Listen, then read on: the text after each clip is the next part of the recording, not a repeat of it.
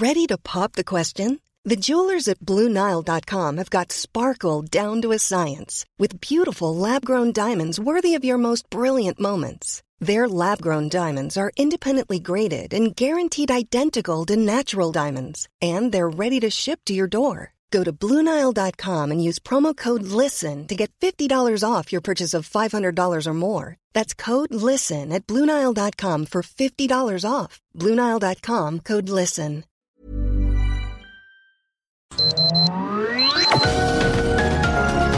Heraldo Media Group presenta Sergio Sarmiento y Lupita Juárez. Información veraz y oportuna con un toque personal y humano. Por El Heraldo Radio, donde la H suena y ahora también se escucha.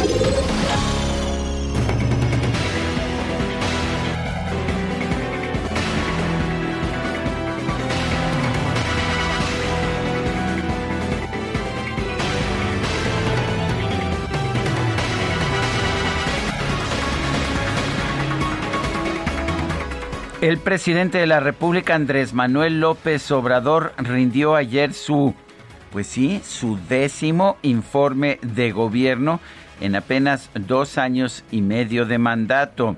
Esto lo hizo ayer con motivo del tercer año de su triunfo electoral que tuvo lugar en julio del 2018. El primer mandatario aseguró, aseguró pues que todo está muy bien en nuestro país que hay signos de recuperación, de recuperación económica que son ah, muy importantes. Dijo pues que realmente México está teniendo una transformación, una transformación muy importante y que todo va bien en nuestro país. Dijo que la delincuencia está bajando. Dijo también que pues sí, que la delincuencia está bajando, dijo que la economía va muy bien, que se están recuperando los empleos. Eh, señaló, sin embargo, que hay un bloque conservador, un bloque conservador que se opone a él, pero que afortunadamente él hizo una encuesta y encontró que sigue siendo muy popular entre el pueblo. Le agradeció al pueblo de México su apoyo. Y bueno, pues dijo además que no posee ni aspira a tener el monopolio de la verdad absoluta. Afirmó que aumentó el gasto público en ah, salud. Dijo que 70 mil millones de pesos no corresponde a las cifras del presupuesto, pero fue lo que dijo. Dijo que ningún enfermo eh, se quedó sin cama o sin equipo de respiración durante la pandemia y dijo que es falso que México esté entre los lugares del mundo con mayor número de muertos por, por la pandemia de COVID-19. Son algunas de las afirmaciones que hizo el presidente de la República el día de ayer. Son las 7 de la mañana con dos minutos, 7 con 2. Hoy es viernes, viernes 2 de julio de 2021. Yo soy Sergio Sarmiento y quiero darle a usted la más cordial bienvenida a El Heraldo Radio. Lo invito a permanecer con nosotros porque pues aquí, aquí va a estar bien informado siempre, pero también porque puede pasar un rato agradable. Siempre hacemos un esfuerzo por darle a usted el lado amable de la noticia. Guadalupe Juárez, ¿cómo estás? Muy buenos días. Pues muy contenta de estar aquí esta mañana, Sergio. Pasada por lluvia, por supuesto hay que manejar con muchísima precaución. Si usted puede salir unos minutitos antes, hay muchos encharcamientos en distintas zonas. Si usted baja por constituyentes, tómelo en cuenta. No, hombre, ya sabrás los charcos y luego pasan los camiones estos, eh, pues, eh, de alto tonelaje y de pues ya no, no te envuelven en el agua, ya no puedes ver nada, así que hay que manejar con mucha precaución. También hay encharcamientos o inundaciones, como usted lo quiera ver, que era en periférico, ¿verdad? en periférico, ¿sí? Bueno, pues hay que tomarlo en cuenta también esta mañana y llovía muy fuerte, muy fuerte todavía por ahí de las cinco y media, estaba lloviendo muy duro. Bueno, pues eh, fíjense que Morena, Morena el día de ayer festejó en grande, ahí en el Auditorio Nacional. Dicen que son austeros, pero no sé cuánto rente el auditorio para este tipo de eventos. En el Auditorio Nacional, en este tercer aniversario de la victoria de Andrés Manuel López Obrador, 4.200 invitados entre gobernadores, eh, gobernadores electos, alcaldes, eh, estuvieron el día de ayer, pues ahí participando, hablando hablaron de un país más, eh, pues, eh, un, país eh, diferente, refrendaron su fe sí, su fe en el presidente. Y bueno, pues algunos gritaron, Sheinbaum, Sheinbaum, presidenta, presidenta, ¿qué tal? ¿Cómo la ve? Pero eso no fue todo, déjeme le cuento. Marcelo Ebrard andaba de gira, ¿verdad? Sí, anda por allá en el extranjero. Oye, e, el que estuvo ahí también fue Mario Delgado, el presidente del partido. Bueno, eh, por ahí algunos eh, se atrevieron a gritarle, no creas que, ay Mario, gracias, qué bien lo hiciste, no hombre, muy buenos resultados, como dijo el presidente el día de ayer, ¿no? Que gracias a la cómoda mayoría que lograron en las elecciones del 6 de junio, pues van a mantener sus proyectos hasta el final del sexenio. Pues síguese que no, no lo, algunos lo reconocieron claro, pero otros no. Fuera Mario, fuera Mario, Mario traidor, así le, le gritaban algunos. Eh, pues el, el discurso que iba a ser así como el broche de oro de las intervenciones, pero pues bueno, ahí se vio opacado por estos gritos. Delgado preparó un discurso de 20 minutos. Eh, ya sabes, mucho se, se, critica que pues no, no hubo autocrítica, que no, que todo fue muy bonito, todo hay los logros, pues como debe ser, me imagino, ¿no? Em, bueno, y por lo pronto, pues el día, el día de ayer, ahí todo mundo festejando y todo mundo señalando que pues les había ido a todo dar. Bueno, y la violencia que el presidente dice que está disminuyendo sigue dejando huellas. Ayer dos paramédicos fueron, bueno, más bien la noche del miércoles, dos paramédicos fueron asesinados en la comunidad La Florida de Valparaíso, Zacatecas. Estos hombres trabajaban en el hospital de Huejuquilla, El Alto, en Jalisco, y habían acudido a Fresnillo, Zacatecas para dejar a un paciente. En el hospital donde trabajaban esperaban su regreso a las 20 horas, pero no llegaron. A eso de las once y media de la, de, la noche, el personal de seguridad pública de Valparaíso informó que habían localizado abandonada y encendida la ambulancia de la Secretaría de Salud de Jalisco. El gobierno del estado indicó en un comunicado que los dos cuerpos de los paramédicos fueron hallados con impactos de bala en diferentes partes del cuerpo. Son las 7 de la mañana con 7 minutos.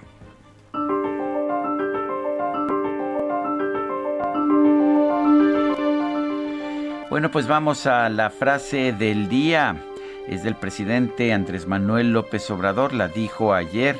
No poseo ni aspiro a tener el monopolio de la verdad absoluta. Andrés Manuel López Obrador.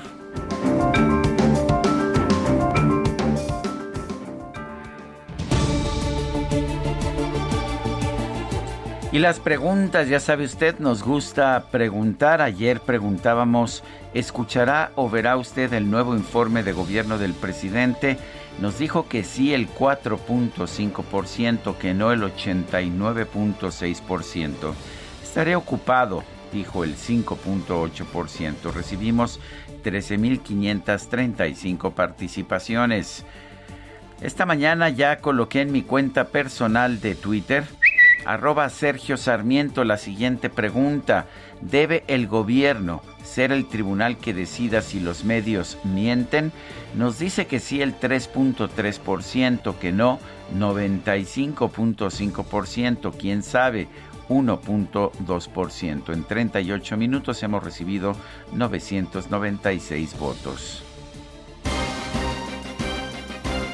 Las destacadas del Heraldo de México. Buenas, buenas.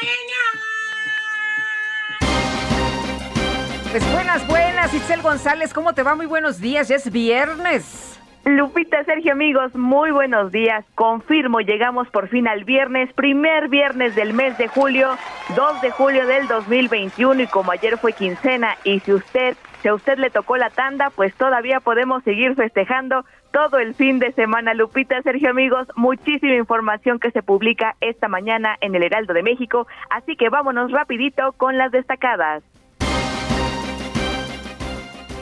En primera plana, celebra triunfo, ayudas a pobres sin freno. Andrés Manuel López Obrador, en un mensaje por el tercer año de su victoria, el presidente aseguró que sus proyectos se mantendrán hasta el final del sexenio gracias a la cómoda mayoría que lograron en las elecciones del 6 de junio.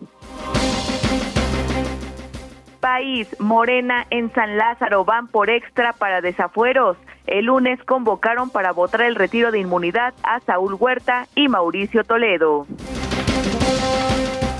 Ciudad de México, alcaldías desperdician recursos de la federación. Desaprovecharon más de 42 millones. Gustavo Amadero subejerció 8 millones e Iztapalapa 3 millones. Estados, Michoacán, roban libertad a pobladores. La guerra entre dos grupos delictivos ha provocado que las personas de Aguililla vivan a oscuras y sin los servicios básicos. Orbe, Miami Dade, inquieta el riesgo para socorristas, temen posibles derrumbes adicionales. El presidente Biden anunció ayudas. Meta, Copa Oro, designan a elegidos. Gerardo Martino revela la lista con Funes Mori al frente, Ochoa, Romo y Martín a Tokio. Y finalmente, en mercados, escasez de medicamentos, iniciativa privada, solución al desabasto. Empresarios piden transparencia y certidumbre en el proceso de compra. Lupita, Sergio, amigos, hasta aquí las destacadas del Heraldo. Feliz viernes. Igualmente, buenos días. Son las 7 de la mañana con 11 minutos. Vamos a un resumen de la información más importante. Hoy es viernes 2 de julio del 2021. Desde Palacio Nacional, el presidente López Obrador presentó un nuevo informe por el tercer aniversario de su triunfo en las elecciones de 2018. En su discurso, el mandatario aseguró que el gobierno federal respondió a tiempo ante la pandemia de COVID-19. Es público y notorio que informamos y respondimos a tiempo que levantamos con oportunidad el sistema de salud pública que estaba en ruinas no titubeamos en destinar recursos a la atención de la pandemia. En 15 meses el presupuesto de salud se ha incrementado en 70 mil millones de pesos. El presidente también afirmó que el país ha presentado signos de recuperación ante la crisis generada por la pandemia y destacó que no se han aumentado los precios de los combustibles en términos reales. López Obrador señaló que durante su mandato se han reducido los homicidios, el robo de vehículos y el robo a casa habitación, aunque reconoció que subieron la extorsión y los feminicidios. En el tiempo que llevamos en el gobierno, los homicidios han disminuido 2%, el robo de vehículo en 40%, el secuestro en 41%, el robo a casa habitación en 26%, aunque todavía tenemos aumentos del 14% en feminicidio, en 9% en robo de transporte público individual y en 26% en extorsión. El presidente destacó que los partidos que apoyan su movimiento van a tener una cómoda mayoría en la Cámara de Diputados para garantizar la continuidad de los programas sociales y las obras de infraestructura. La alianza Juntos Hacemos Historia, que defiende nuestro proyecto de transformación, triunfó en 186 de los 300 distritos en disputa, en tanto que el bloque conservador obtuvo 107 y el partido Movimiento Ciudadano 7. Si a ello se suma el reparto de plurinominales, la bancada a nuestro favor tendrá una cómoda mayoría. En otras palabras, ya se cuenta con la seguridad de que será aprobado el presupuesto destinado al desarrollo del país y al bienestar del pueblo. El presidente nacional del PAN, Marco Cortés, aseguró que el rumbo del país durante la primera mitad del sexenio no es el correcto.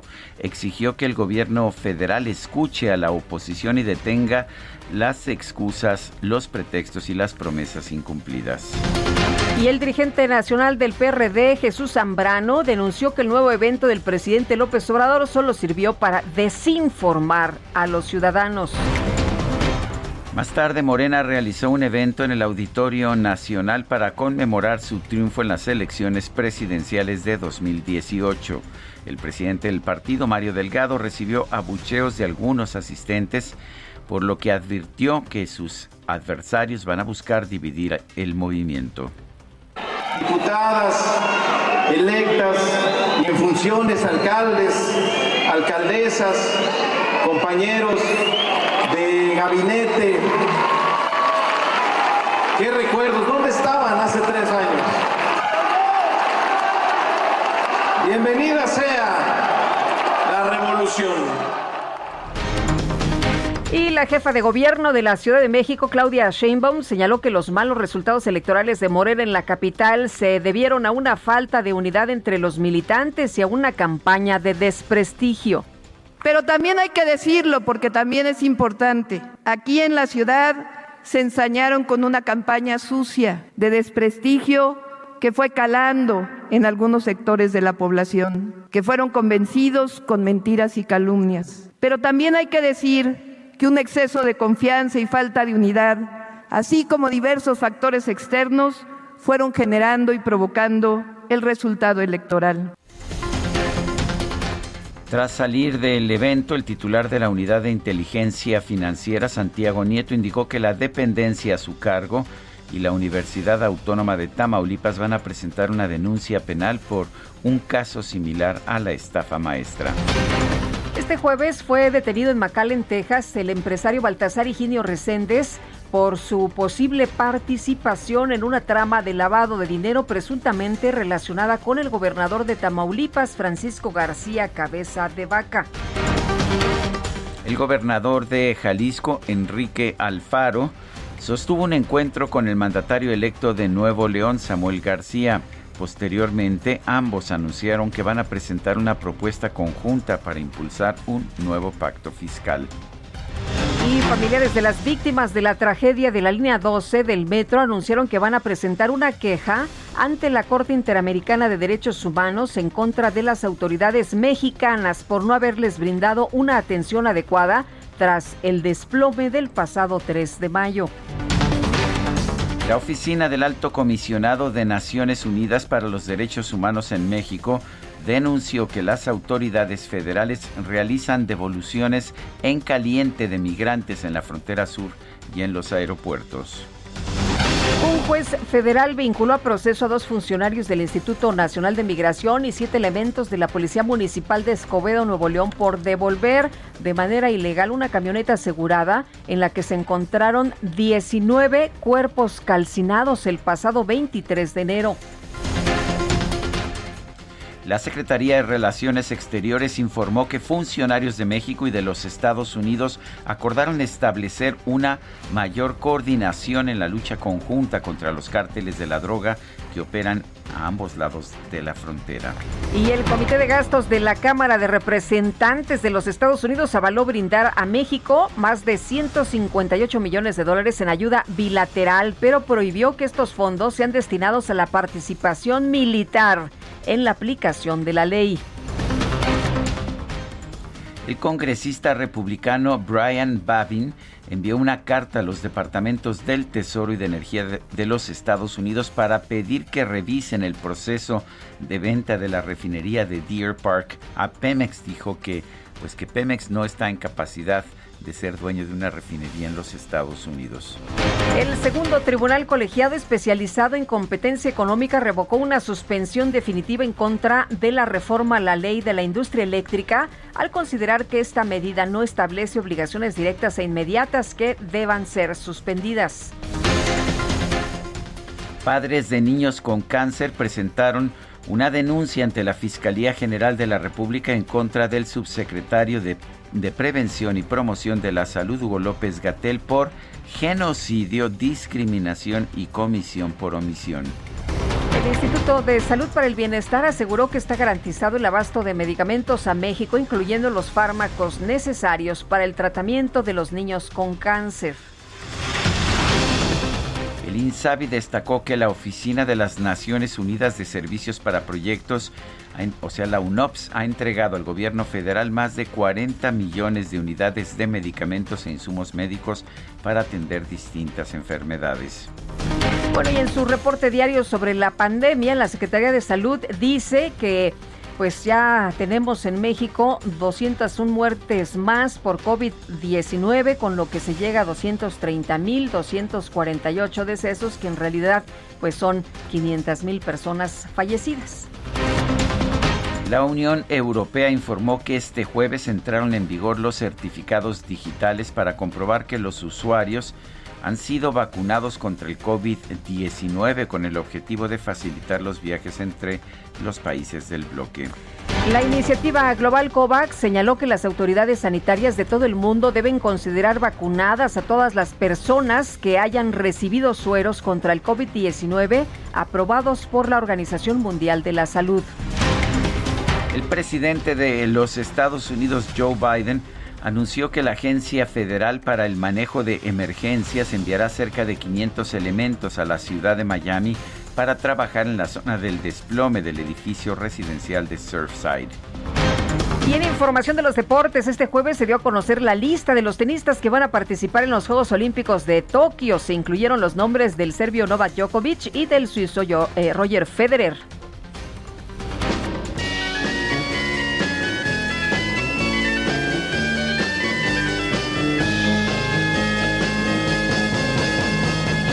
That it would be untrue. You know that I would be a liar if I was to say to you, Girl, we couldn't get much higher. Come on, baby, light my fire. Come on, baby, light my fire. Try to set the night on Me cuesta trabajo creerlo. Mañana 3 de julio se cumplen 50 años del fallecimiento de Jim Morrison, uno de los, ah, de los cantantes, cantautores, poetas más importantes de los Estados Unidos y del mundo, diría yo, de fines de los años 60, principios de los 70. Sí, Jim Morrison bueno, falleció a la edad de 27 años en París. No se hizo una autopsia, aparentemente falleció de una sobredosis de heroína, pero no hay, no hay certeza acerca de la causa de su muerte precisamente por la falta de esta necropsia. Jim Morrison dejó una huella, una huella profunda en la música. El primer, el primer éxito de él y su grupo, The Doors, los Doors, es esta que se llama Light My Fire, enciende mi fuego. ¿Te parece, Lupita, que pensemos un poco en lo que significó la personalidad de Jim Morrison a 50 años de su fallecimiento? Me parece muy bien, mi querido Sergio. Me parece sensacional que lo estemos escuchando justamente esta mañana, como que sí se antoja y además pues tiene muchísimos fans.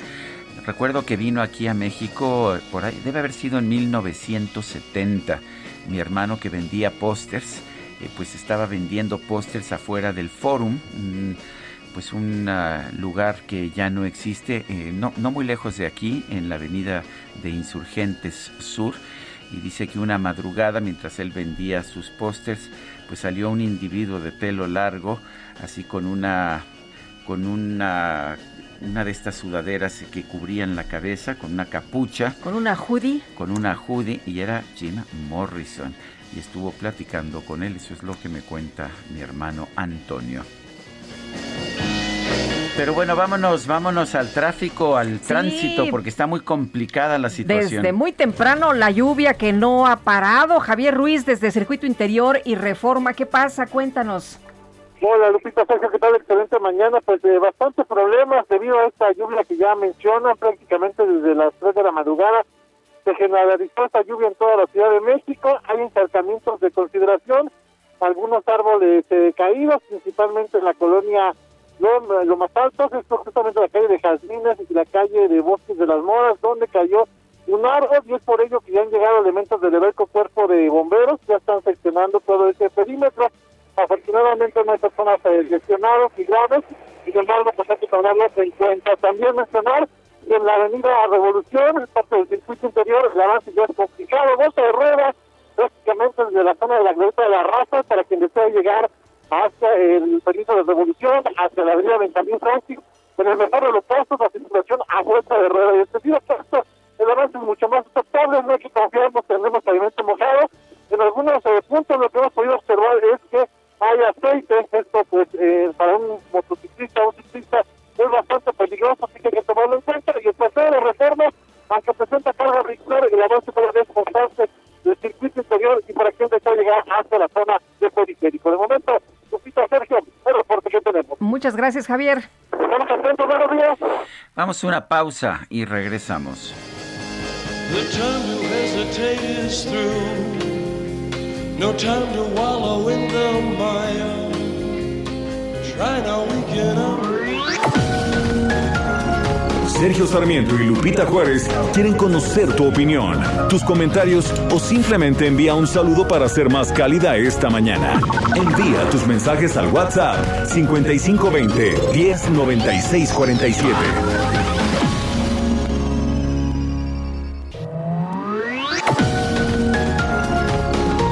Continuamos con Sergio Sarmiento y Lupita Juárez por El Heraldo Radio. Oigan, ¿a dónde vamos? ¿A Oaxaca o a Chihuahua? Pues ve por los dos. A Soriana, por todos los quesos y salchichonería empacados de origen y todos los congelados que pongo al 3x2. Sí, al 3x2. En tienda o en línea, tú pides y Julio Regalado manda. Solo en Soriana. A julio 5. Aplican restricciones. Este 2 de julio se cumplen 106 años de la muerte de José de la Cruz Porfirio Díaz Mori, mejor conocido como Porfirio Díaz, quien fue un político y militar mexicano que se destacó por su participación en la Revolución de Ayutla, la Guerra de Reforma, la intervención francesa y el derrocamiento del emperador Maximiliano. Dicen que fue dictador de este México querido porque le sobró valor.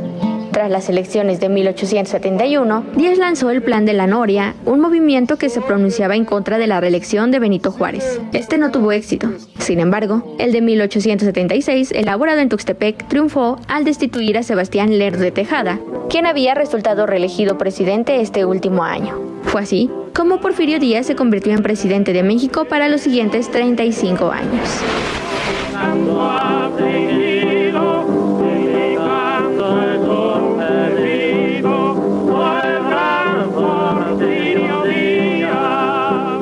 El porfiriato se caracterizó por ser un gobierno centralista y dictatorial. Sin embargo, después de su mandato, don Porfirio renunció al poder después del estallido de la revolución y se exilió en París donde falleció en 1915.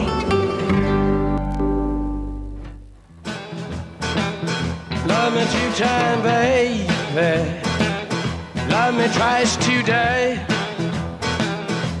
me I'm gone away. Love me two time, girl.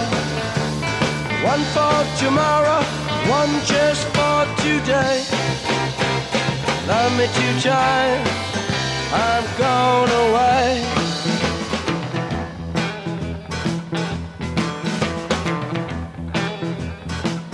Love me one time. Love Me Two Times, Ámame Dos Veces. Seguimos escuchando música de Jim Morrison, el rey lagarto, así le llamaba, The Lizard, The Lizard King. Un personaje realmente muy intenso y muy influido por la poesía de, de los simbolistas de Rambo, de Blake, y que hacía, hacía canciones de rock pero que tenían también un sentido surrealista, un sentido poético muy interesante. Si usted pensaba que nada más se la pasaba bebiendo y en los viajes. También, ¿eh? También. Pero también leía mucho, era un cuate que le gustaba mucho la poesía, leía textos muy, eh, dicen algunos difíciles, admirador de Aldous eh, Huxley. En fin, de hecho dicen que le pusieron The Doors a, a la agrupación. Por The Doors of Perception Sí, de, eh, de- de- de Julia- eh, de- de de Aldous Huxley, Huxley, de Aldous sí. Huxley, del hermano de Julian, sí. Efectivamente, The Doors of Perception. y por eso le pusieron al grupo The Doors.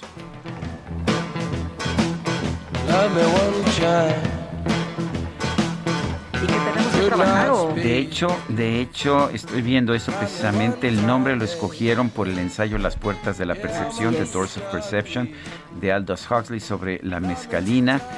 Y, ah, y también que es- estaba inspirado en una cita de William Blake, su poeta favorito, que era que decía: si las puertas de la percepción fueran depuradas, todo aparecería ante el hombre tal cual es, infinito.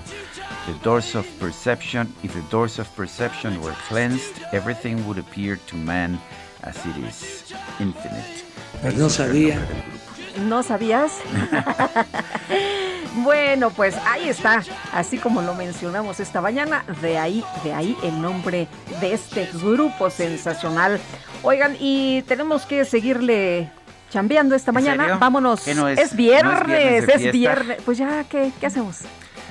Bueno, vamos a dar un productora. poquito de información y después mucho chacaleo. ¿te Bueno, nos eh, escriben esta mañana, agradecemos sus participaciones, sus opiniones y puntos de vista. Y dice una persona feliz, dice pues como López feliz, feliz, el ridículo del día de ayer entre López y Sheinbaum fue épico, una maravilla su show. Buen viernes y mejor fin de semana, José Antonio Gómez Bauche. Bueno, y dice Amy Shehoa, el discurso triunfalista y desligado de la realidad de López parece haber salido directamente de 1984, de George Orwell. Está hablando el gran hermano, qué terror. Saludos cariñosos. Bueno, y luego de que un congresista ya en los Estados Unidos pidió frenar la venta de Deer Park al argumentar que Pemex no tiene el talento ejecutivo para operarla, así tal cual, así lo dijeron, López Obrador dijo que es normal que haya diferencias y desde luego que pues hay opiniones de todo tipo, pero dice el presidente tenemos que esperar. Vamos a escuchar parte de lo que ha mencionado. Bueno, es un proceso de compra-venta que se está llevando a cabo. Ya ustedes conocen la historia de esa refinería. En el gobierno de Carlos Salinas, en vez de hacer la refinería en el país, se decidió comprar las acciones de la refinería Deer Park de la empresa Shell, se compró el 50% de las acciones y desde entonces pues no hemos tenido utilidades. Y ahora eh, se le hizo el planteamiento a Shell de eh, que nos vendiera el 50% de las acciones para que Pemex sea eh, dueña de esta refinería. Ellos aceptaron, ya se firmó un acuerdo en ese sentido y se están haciendo los trámites correspondientes en Estados Unidos y desde luego que hay opiniones de todo tipo, pero tenemos que esperar a que se concluya con este proceso. En otro Pues tema, ahí- presidente, Lo que dice el presidente Andrés Manuel López Obrador en esta mañanera, vamos a esperar, vamos a concluir el proceso, pero por lo pronto, pues ya este congresista ha puesto ahí en la mesa el eh, punto de discusión y ha pedido frenar la venta de Deer Park porque dicen que Pemex pues no tiene talento ejecutivo ni técnico para operarla. Bueno, y antes de que, pues de que metan este fragmento a pues a la gustada sección de quién es quién en las fake news de la presidencia de la República, vale la pena señalar que efectivamente Deer Park no tuvo utilidades el año pasado, 2020, con el desplome de los precios de petróleo, como no lo tuvo ninguna otra refinería ya en los Estados Unidos, pero Deer Park ha sido consistentemente rentable desde hace muchos años. De hecho, cuando se daban a conocer todavía por separado los resultados de las distintas empresas del grupo Pemex, Deer Park era la única refinería mm, propiedad de Pemex que tenía utilidades, no así las refinerías en nuestro país. Vale la pena señalarlo porque sí, no tuvo utilidades en 2020, pero había tenido utilidades todos los años con anterioridad. Son las 7 con 38 minutos. La sala especializada del Tribunal Electoral del Poder Judicial de la Federación determinó que el presidente López Obrador vulneró la equidad de la contienda electoral en San Luis Potosí, Nuevo León cuando hizo uso de recursos públicos y por sus declaraciones realizadas en cuatro conferencias mañaneras del mes de mayo. Misael Zavala nos tiene el reporte. Buenos días, Sergio. Lupita. Efectivamente, como bien lo comenta Sergio, los magistrados de la Sala eh, Regional Especializada del Tribunal Electoral Federal volvieron a resolver que el presidente Andrés Manuel López Obrador intervino en procesos electorales a través de declaraciones en conferencias de prensa mañanera, lo cual eh, pues es un uso o fue un uso indebido de la pauta de comunicación del gobierno federal. Eh, durante la sesión de este jueves resolvieron eh, los magistrados por mayoría de votos que el titular del Ejecutivo Federal vulneró el principio de equidad en la contienda electoral y usó indebidamente recursos públicos para eh, pues promocionar al partido Morena en las elecciones del 6 de junio. Y es que en varias mañaneras de mayo el presidente López Obrador hizo varios señalamientos contra el otrora candidato del PRI a la gubernatura de Nuevo León Adrián de la Garza por lo que el Tribunal Electoral resolvió que esas declaraciones influyeron en la en la en la contienda electoral para favorecer eh, a Morena. Los magistrados también indicaron que el presidente defendió en otras eh, mañaneras eh, a su partido político, a Morena, en las elecciones de San Luis Potosí. Y bueno, en esta sentencia la sala regional especializada determinó la existencia de las infracciones atribuidas al presidente López Obrador y también al titular de comunicación social y vocería Jesús Ramírez Cuevas. En este sentido, pues se le hizo un llamado al Ejecutivo Federal por conducto de la Consejería Jurídica para que utilice adecuadamente los recursos públicos que tiene a su alcance. También la resolución indica que las mañaneras en cuestión, son cuatro mañaneras del mes de mayo, deben bajarse eh, de la página web y las redes sociales de la presidencia de la República. Eh, esto también eh, va en consideración, eh, Sergio Lupita, porque también la Sala Superior del Tribunal Electoral del Poder Judicial había ratificado ya que el presidente López Obrador también había, había incurrido en un uso ilegal de la pauta de comunicación al hablar de las contiendas electorales en periodo de campaña, todo esto durante las conferencias de prensa mañanera. Hasta aquí la información. Muy bien, pues Misael Zavala, muchísimas gracias. Gracias, buenos días. Buenos días. Sí, el gobernador de Jalisco, Enrique Alfaro, y el mandatario electo de Nuevo León, Samuel García, dijeron que van a presentar una propuesta de manera conjunta para un nuevo convenio fiscal al gobierno federal. Dicen que pues ya surgió una hermandad que Nuevo León es un estado hermano, lo que dijo García, y los dos estados juntos son muy potentes. De hecho, mencionó, somos el 2, número 2 y número 3 del PIB nacional.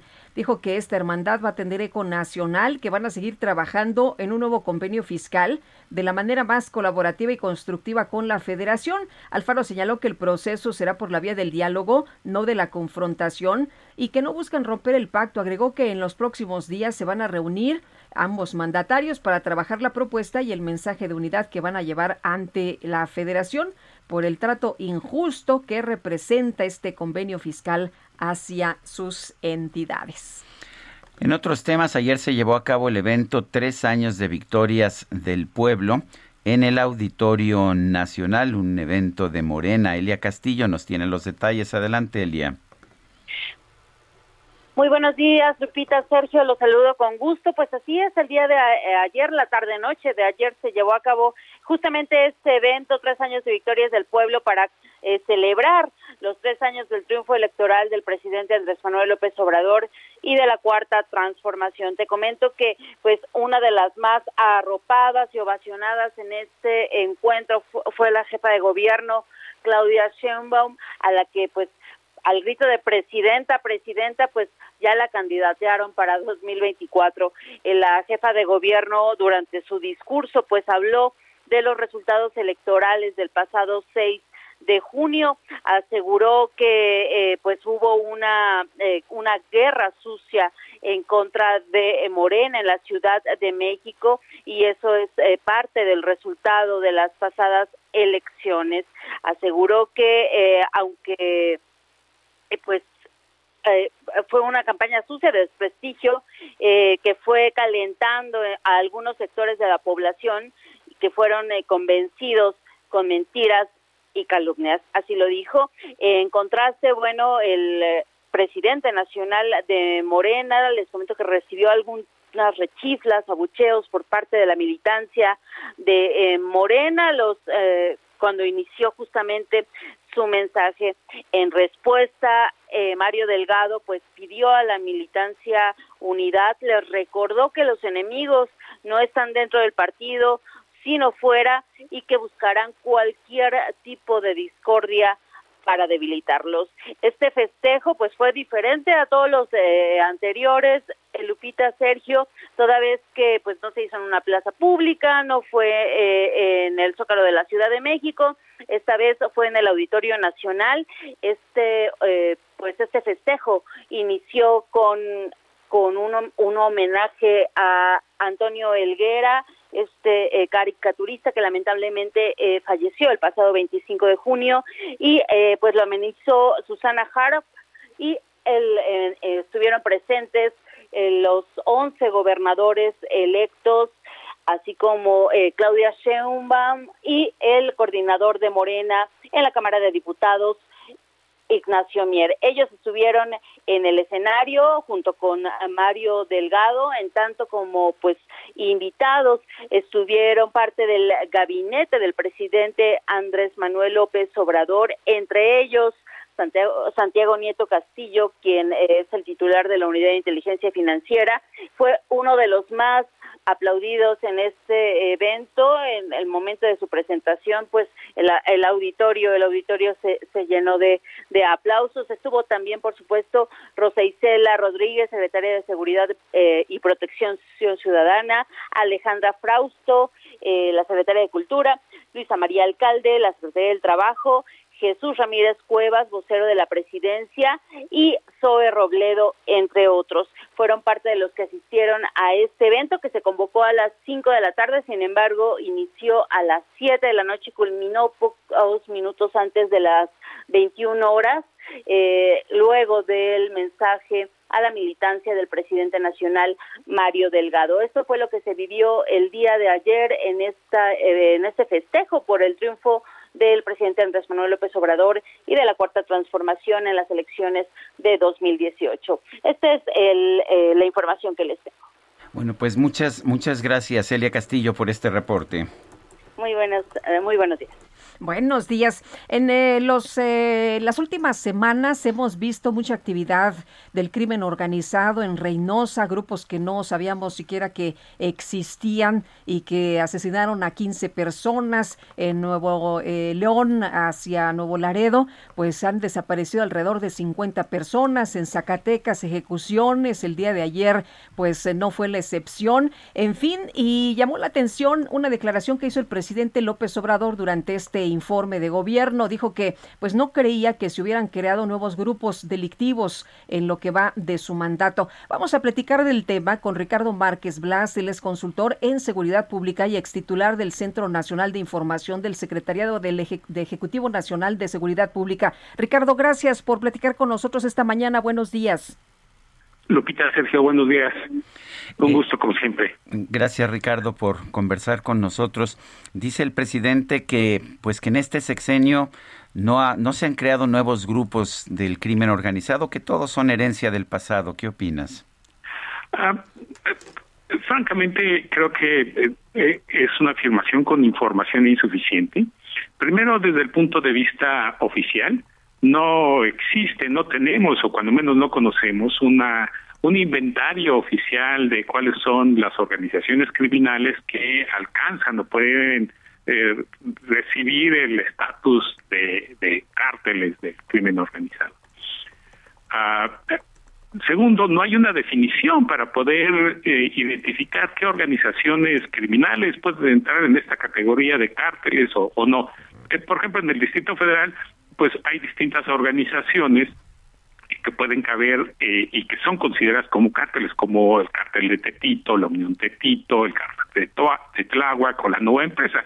Pero la versión, la visión oficial de las autoridades de eh, la Ciudad de México es que estas son como organizaciones criminales, pero que no llegan a, a tener el estatus de, de cárteles.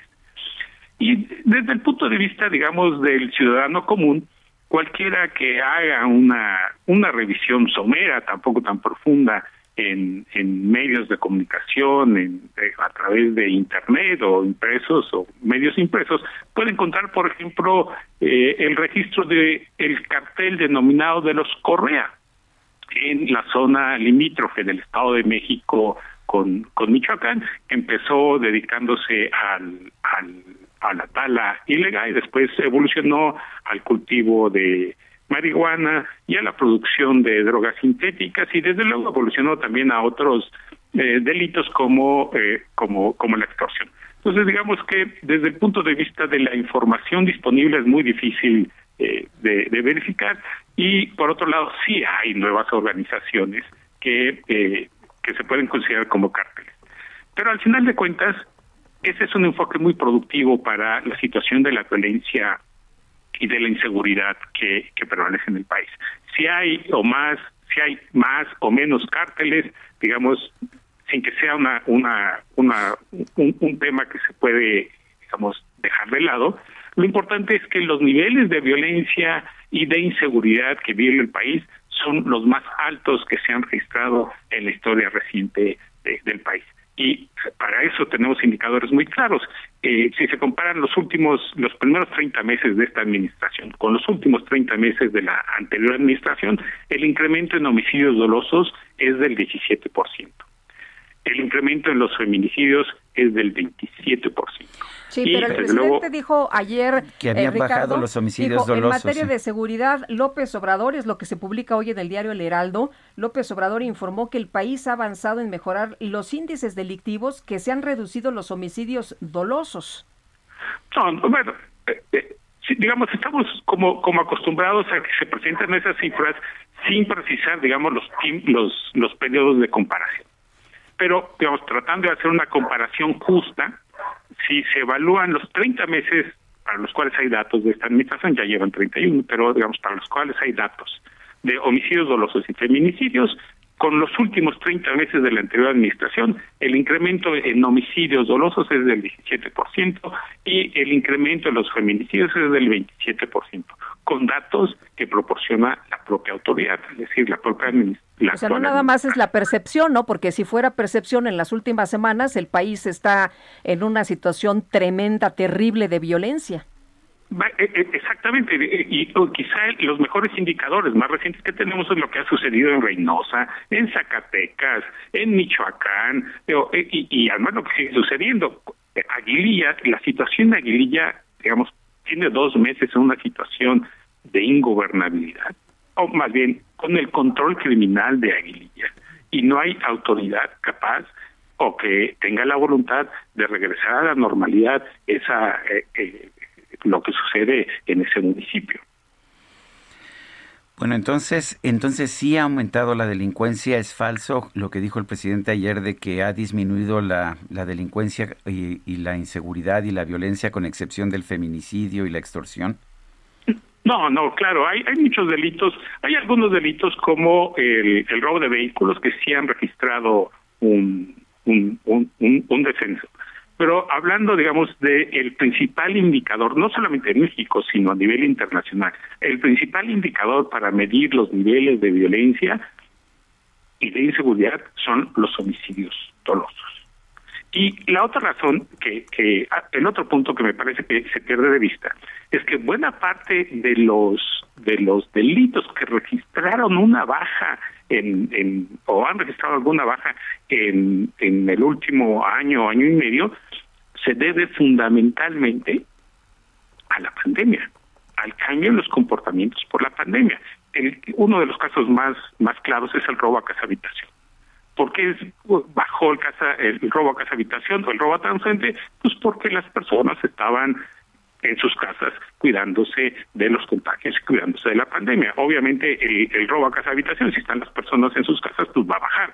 Y el, y el robo a transeúnte, pues va a bajar porque las personas están también confinadas en sus casas. Entonces, digamos, sí hay algunos delitos que bajaron, pero las razones por las que bajaron no es porque haya un mejor desempeño de las policías, no es porque las policías haya- estén haciendo mejor su trabajo, sino por el cambio de los patrones de comportamiento en el, en, en- en Pues la si, no salimos, no nos asaltan, ¿verdad? Claramente, y, y el robo a negocios, pues claramente va a bajar, pues porque algunos ya cerraron de manera definitiva y porque otros estuvieron cerrados. Claro. Y los feminicidios, porque muchas mujeres están sufriendo esta violencia en sus casas. Es- esa es una tragedia. El, el, el tema de los feminicidios y el tema de la violencia familiar, que está en los niveles récord. El, el mes de mayo registró el récord de, eh, de, de violencia familiar, el récord histórico, no, no solamente del año de, este año, es el récord histórico. Claramente también se debe a una, a- digamos, a las tensiones que existen al interior de, la, de, de los hogares. Pero entre los factores que más generan tensión está, desde luego, la pérdida de empleos o los salarios eh, que no son suficientes para cubrir las necesidades en los hogares. Pues Ricardo, te agradecemos que platiques con nosotros esta mañana. Muy buenos días. Sergio Lupita, un gusto como siempre. Buenos días. Son las 7 con 54 minutos. Guadalupe Juárez y Sergio Sarmiento estamos en el Heraldo Radio. Regresamos en un momento más. I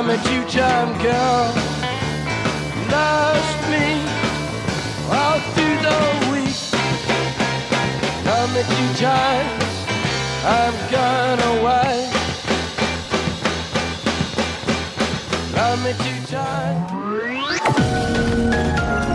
Sergio Sarmiento y Lupita Juárez quieren conocer tu opinión, tus comentarios o simplemente envía un saludo para ser más cálida esta mañana. Envía tus mensajes al WhatsApp 5520 109647.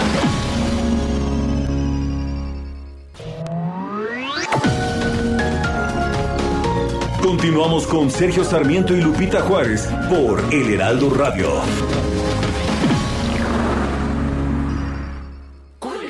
Está guapísimo, justo como me lo recetó el doctor. Si te lo recetaron, ve a Soriana, porque pongo toda la farmacia al 4x3. Como Ensure de 237 mililitros, lleva 4 por 135 y ahorra 45 pesos. Tú pides y Julio Regalado manda. Solo en Soriana. A Julio 7. Aplican restricciones.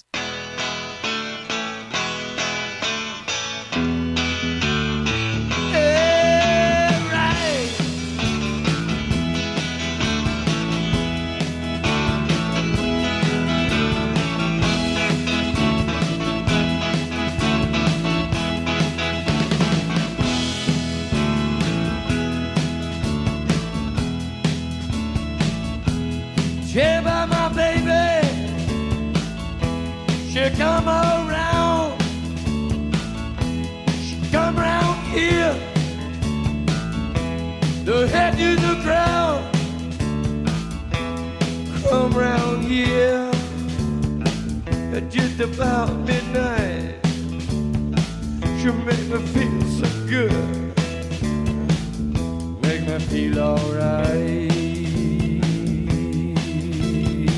Escuchando música interpretada por Jim Morrison y los Doors. Esta, esta canción no es de Jim Morrison. Morrison escribía la mayor parte de las canciones del grupo Los Doors. Pero esta es una clásica de Van Morrison, Gloria.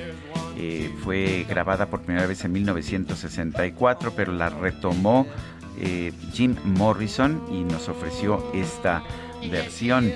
Y vale la pena señalar, me preguntaba Lupita ahora si estudió cine. Sí, sí estudió cine Jim Morrison. Y sí Eh, terminó, creo, en ¿no? En la UCLA. UCLA. Yo no sabía si había terminado o no, pero ahora lo verificamos, ahora todo se puede mm, verificar, pero, pero, pero sí estudió cine. Eh, primero estudió en la Universidad Estatal de Florida y después cine en Los Ángeles. Formó parte de la generación que Francis Ford Coppola Y bueno, pues así, ah, no, no, dice, por lo menos en la información que tengo aquí, si terminó o no. que vi un, un, documental de él, pero no lo he encontrado, lo quiero ver de nuevo, pero no lo encuentro. Y, decía eh, hay, sobre Hay un documental, sí, no, no, me acuerdo yo si terminó o no, de que, de que estudió cine, estudió cine allá en UCLA y estaba en Los Ángeles cuando finalmente conoció al a los otros integrantes del grupo de los Doors. Por eso, a pesar de que él venía de Florida, eh, pues todo el mundo lo identifica con Los Ángeles.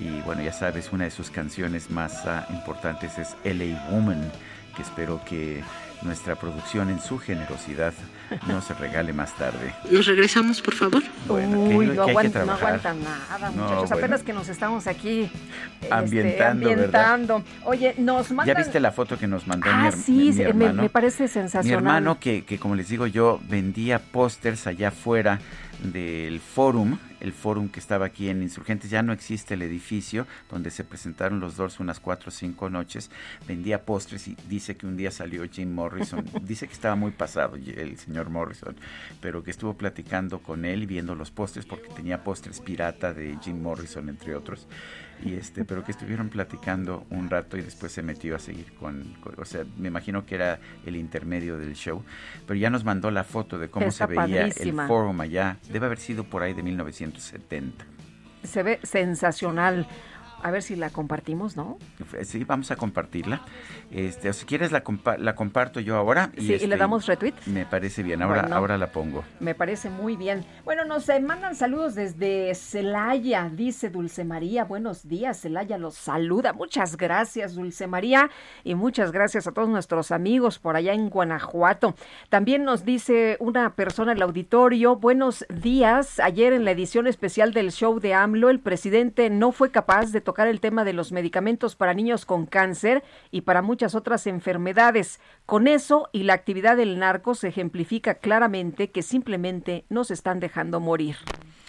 Bueno, a propósito, mi hermano que está dando clases, no sé cómo está, me está mandando mensajitos, dice, recuerdo que, que Jim Morrison estaba barbón y borracho y venía acompañado de dos chavas al mismo tiempo. Bueno, pues ese era Jim Morrison. Ya me mandó otra foto de, de cuando se presentaron los Doors aquí en México. Ahora la vamos a tuitear en un momento Se más. Se que tiene el noti en la clase. bueno, pues saludos a mi hermano, si es que nos está escuchando. Usualmente no, porque, porque da clases a estas horas. Dice Javier Cruz. Eh, que alguien le diga a López Obrador que mencionar el récord de remesas en realidad habla muy mal de su gobierno, es un grito de auxilio para que envíen dinero porque en México están las cosas terribles. Es increíble el cinismo de sus informes, declaraciones y todo lo que dice en las mentineras, o sea, las mañaneras. Son las 8 de la mañana con 5 minutos. El pronóstico del tiempo. Sergio Sarmiento y Lupita Juárez. Y Berenice Peláez, feliz viernes. Cuéntanos cómo nos va a tratar el clima en las próximas horas. Lupita y Sergio, los saludo con gusto y les informo que para este día la onda tropical número 7 se va a desplazar sobre el sureste del país. Va a interaccionar con un canal de baja presión sobre el oriente de México y con inestabilidad atmosférica superior. Además tenemos también a la onda tropical número 6 ubicada frente a las costas del occidente de México en combinación con un canal de baja presión y con la entrada de humedad proveniente del Océano Pacífico, van a generar lluvias puntuales intensas en los estados de Jalisco, Colima, Michoacán y Guerrero, lluvias muy fuertes en Sonora, Chihuahua, Nayarit, el Estado de México, Morelos, Puebla, Veracruz, Oaxaca y Chiapas, y también se presentarán lluvias puntuales fuertes en los estados de Durango, Sinaloa, Hidalgo, Tlaxcala, la Ciudad de México y Tabasco. Respecto a las temperaturas máximas, para hoy esperamos de 40 a 45 grados Celsius en Baja California y Sonora. Les comento también que para el día de hoy se van a pronosticar, perdón, se pronostican rachas de 50 a 60 kilómetros por hora en Sonora, Chihuahua, Coahuila, Nuevo León, San Luis Potosí, Zacatecas, Durango, Campeche, Yucatán y Quintana Roo.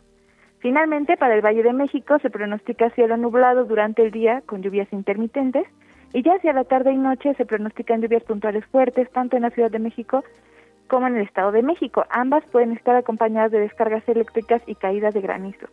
Respecto a la temperatura, esperamos una máxima de 20 a 22 grados Celsius para la Ciudad de México y de 19 a 21 para la capital del Estado de México. Hasta aquí el reporte del tiempo desde el Servicio Meteorológico Nacional. Lupita y Sergio, regreso con ustedes.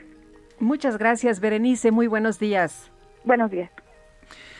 La sección instructora de la Cámara de Diputados intentará desahogar los juicios de desafuero de Benjamín Saúl Huerta Corona, exintegrante de Morena, y de Mauricio Toledo, legislador del PT. Esto lo tratará de hacer el próximo lunes. Elia Castillo nos tiene la información. Adelante, Elia. Muy buenos días nuevamente, Sergio Lupita. Así es, pues luego de que la reunión programada para el pasado miércoles se reventó por falta de quórum, luego que dos de los cuatro integrantes, Claudia Pastor del PRI y Mari Carmen Bernal del PT, no se conectaron a la sesión virtual programada para las cinco de la tarde del miércoles en la que se discutiría y votarían los dos dictámenes eh, que tienen pendientes en la sección instructora. Uno, el del ex integrante Morena, Benjamín Saúl Huerta Flores, acusado de violación de un menor de 15 años de edad. Y por el otro lado, el de Mauricio Toledo, eh, integrante del PT y que eh, es acusado de enriquecimiento ilícito. Ambos procesos, Sergio Lupita, fueron solicitados por la Fiscalía General de Justicia de la Ciudad de México, el primero en enero y el segundo el pasado abril. Bueno, pues eh, en la mañana, el día de ayer, el, el presidente de la sección instructora el diputado de Morena, Pablo Gómez, aseguró que antes de eh, volver a convocar nuevamente a la sesión, investigaría cuáles fueron los motivos políticos por los que ambas legisladoras faltaron a la reunión de trabajo y aseguró que insistiría en convocar nuevamente, sin embargo no dio una fecha, dijo que lo haría pronto, pero no sabía cuándo. El, eh, estas declaraciones las dio eh, previamente a una reunión que sostuvieron eh, diputados federales de Morena en la Cámara de Diputados, diputados que aún pertenecen a esta 64 legislatura. Luego de esta reunión, el, el presidente de la sección instructora emitió la convocatoria. Se sabe que durante la reunión de Morena en, en la Cámara de Diputados justamente uno de los temas fue el periodo extraordinario. En días anteriores el coordinador ya nos había informado, le había informado al Heraldo de México que solicitaría una eh, un periodo extraordinario a la Comisión Permanente del Congreso de la Unión para que únicamente se abra en la Cámara de Diputados, o sea, un periodo extraordinario únicamente al, en la Cámara de Diputados justamente para desahogar los temas, los dictámenes de la sección instructora. Y esto fue eh, parte de lo que eh, se habló durante esta reunión. Luego de esto, pues se emitió esta convocatoria para el próximo lunes a la una de la tarde en la que se busca nuevamente desahogar estos dos dictámenes que como eh, también ya habíamos adelantado, pues vienen en sentido positivo, es decir, a favor de que se les retire el fuero constitucional y puedan ser procesados por una autoridad ministerial por los delitos que se les imputan. Esa es la información que les tengo al momento, Sergio Lupita. Muy bien, Elia, gracias por este reporte. Muy buen día. Buenos días. Y este jueves el presidente Andrés Manuel López Obrador presentó un informe para celebrar el tercer aniversario de su triunfo electoral. El doctor José Antonio Crespo, profesor del Centro de Investigación y Docencia Económicas, está con nosotros vía telefónica, a quien saludamos con mucho gusto, como siempre. Doctor, buen día. ¿Qué tal? Buenos días, Lupita y Sergio. Eh, José Antonio, ¿cómo viste este informe? Eh, pues entre otras cosas nos dijo el presidente que no miente, pero algunas de sus informaciones pues eran cuestionables por lo menos, ¿no? Sí, por supuesto, pues, es la tónica de su discurso, no solamente en el informe de ayer, sino en todos los días, en las mañaneras, pues pone muchas visiones que no se corresponden con la realidad. Es un discurso muy triunfalista. Todos los gobiernos lo hacen, pero hay niveles. Aquí, francamente, en algunos casos, de la evaluación que él hizo, pues de plano, de plano se divorcia de la realidad en materia de violencia, del avance económico, de pues la pandemia, ¿no? En donde insiste, por supuesto, que es un buen manejo de la pandemia cuando las cifras arrojan que pues las cosas se le salieron de las manos, por supuesto. Y la situación económica tampoco es muy bollante, sin embargo él pone los aspectos muy optimistas de, de recuperación, de avance, de que incluso el modelo mexicano va a ser reconocido después a nivel mundial de, de cómo enfrentar la crisis económica, cuando pues hay muchísimos indicadores en sentido contrario. Entonces, eh, es, es, es, verdad que de alguna manera su discurso estaba muy, muy triunfalista, excesivamente.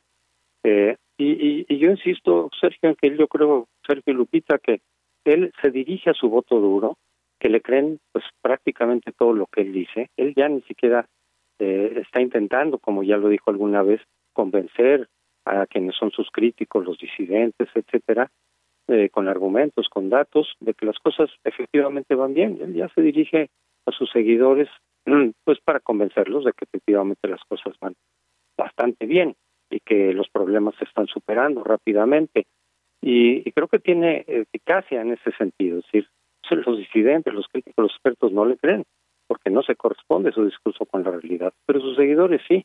Y creo que ese es ya el propósito no solamente del informe de ayer, sino de todas las mañaneras, pues de mantener convencido a su amplio electorado todavía, a sus seguidores, que no son pocos. Eh, entonces el discurso ya es un discurso como dirigido exclusivamente a ese sector de la, de la población, a sus seguidores. Escuchamos ayer cuando decía que no podrá detenerse la ayuda destinada a los pobres, que no podrá desaparecer como lo querían eh, la oposición y también le vuelve a dar un, llegue a la, a la clase media, ¿no? Dice que pues nada, nada que vaya destinado a los pobres, a los que aborrecen, porque con honrosas excepciones los conservadores son clasistas, racistas e hipócritas. Es parte de este discurso que pues que mencionas que ya no le interesa conquistar a la clase media, ¿no? Los que tiene ya que son los que más le, le interesan en este momento. Así es, ni a la clase media, ni a los disidentes, ni a los medios de comunicación, ni a los empresarios, ya todos esos ya están en un paquete de los malos. Es eh, esa visión maniquea que ha manejado desde siempre, donde unos son buenos y otros malos, y, sin puntos intermedios, sin matices, sin nada, y efectivamente entonces incurre en mentiras, porque los disidentes, los críticos, los expertos que no están de acuerdo con alguna de sus políticas, no, no es cierto que no quieran o no queramos que los pobres avancen, que se mejore, que haya mayor igualdad social. Lo que se cuestiona a veces es, por un lado, que efectivamente se trata de un discurso demagógico, por otro lado, son las medidas que toma las que pueden ser cuestionadas, no las metas. Las metas pueden ser estupendas y estamos muchos de acuerdo con ellas. Que, que desaparezca la pobreza o que se reduzca, pues claro que sí. Que se combata la corrupción y se erradique y se finalice la impunidad, claro que sí. Que no haya desperdicios de recursos, que no haya lujos excesivos, claro que sí. Pero a la hora de que vemos cómo aplica todo eso, pues muchos, sobre todo los conocedores de cada tema, dicen, no, así no se va a lograr, así puede ser hasta contraproducente. ¿Y cuál es la respuesta de él? Ustedes no quieren que avance el país, están en contra de los pobres, quieren seguir que haya, que haya más corrupción. Pues es un discurso totalmente eh, eh, maniqueo, es un discurso, por lo tanto, muy mentiroso, que, que no responde con argumentos, sino con descalificaciones. Eso lo vimos todos los días y ayer, pues, no fue la excepción. entre otras cosas, me sorprendió que pues que asumiera como propio eh, el éxito de las elecciones de este pasado 6 de junio. Dijo, pues fundamentalmente que él había garantizado elecciones libres y elecciones que dice él que por primera vez no, no son elecciones de Estado. ¿Qué opinas? Sí, porque en el discurso de él y de sus seguidores no había democracia hasta el, hasta el día que él ganó, entonces ahí se inauguró la democracia. Todo lo que vivimos los 30 años pasados era pura simulación, según ellos eh, vaya, yo digo, decimos, contrasten la elección del 2018 con la de 1988, a ver si no ha habido diferencias que se crearon justamente en los últimos 30 años. Pero en su discurso, de nuevo, un discurso maniqueo, todo lo que había antes de él era autoritarismo, fraude electoral y si acaso simulación. La democracia empieza con él. Y por eso dicen que esta elección, incluso sin considerar la del 18, donde él ganó, esa es la primera elección democrática, limpia, etcétera, cuando justamente él, paradójicamente, lo estuvo cuestionando. Afortunadamente, después de la elección ya no siguió por ese discurso, por lo pronto, ¿no? De descalificar constantemente al INE, de acusarlos de fraude. No sé, no lo ha abandonado completamente, pero bueno, ya por lo menos lo dejó un poco por la paz. Pero sí, ese es el discurso de que la democracia se inaugura con él y por lo tanto es la primera elección limpia, auténticamente limpia, porque él es el presidente, no por el INE, no por lo que se ha avanzado en las leyes electorales, no, porque él es el presidente y él permitió que se diera esa elección. De nuevo, otra vez, un discurso maniqueo que no se corresponde con la realidad en absoluto. Oye, hablando de este discurso, cuando habla del tema de la salud y viene a decirnos que ha levantado el sistema de salud cuando parecía que el Seguro Popular operaba mejor que lo que está operando el INSABI, ¿no? Por supuesto. Y ese es el problema, que muchos de los eh, programas eran mejorables, siempre son mejorables por definición, puede haber corrupción, se puede combatir y se puede castigar, cosa que no hemos visto, por cierto. Pero eh, él en la idea de que los programas anteriores, que todo lo que viene del antiguo régimen, del neoliberalismo está mal, los tira y no los sustituye, por lo menos no debidamente, no con la planeación adecuada, no con los tiempos eh, y las medidas que se deben de tomar para que funcione mejor, pero por lo menos que se mantenga lo que venía funcionando, entonces tenemos precisamente efectos contraproducentes. Eso es lo que se ha criticado, no el propósito de mejorar los programas. Entonces quitas el seguro popular, que podía mejorarse muchísimo sin duda, no lo sustituyes, por lo menos no rápidamente, por algo que funcione por lo menos igual, y de ahí para arriba, y entonces viene justamente desabastos, viene eh, una eh, operación más eficiente en muchas de las instituciones del gobierno, por otro lado le estás quitando dinero para canalizarlo a los programas sociales o a sus obras de este sexenio, sus obras pues más bien faraónicas, a costa de una mayor de, eficiencia, una, o una menor eficiencia en las funciones de gobierno. Entonces, eh, pues es parte de lo que se critica justamente, no las intenciones, repito, sino los medios que utiliza, porque si, si no son adecuados, como muchos de ellos no lo han sido, los resultados no solamente son pobres, sino incluso contraproducentes. Y el mayor ejemplo que se está discutiendo en estos días es el desabasto de las, de las medicinas, que obviamente son consecuencia de la forma atropellada, poco planeada, en que él está modificando las instituciones de salud. Pues José Antonio, José Antonio Crespo, profesor del Centro de Investigación y Docencia Económicas, el CIDE, gracias por esta conversación. Con mucho gusto, Sergio, y saludos también a Lupita. Gracias, doctor. Buenos días. Son las 8 con 19. El Químico Guerra con Sergio Sarmiento y Lupita Juárez. Y Químico Guerra, ¿cómo estás? ¿Qué nos tienes esta mañana?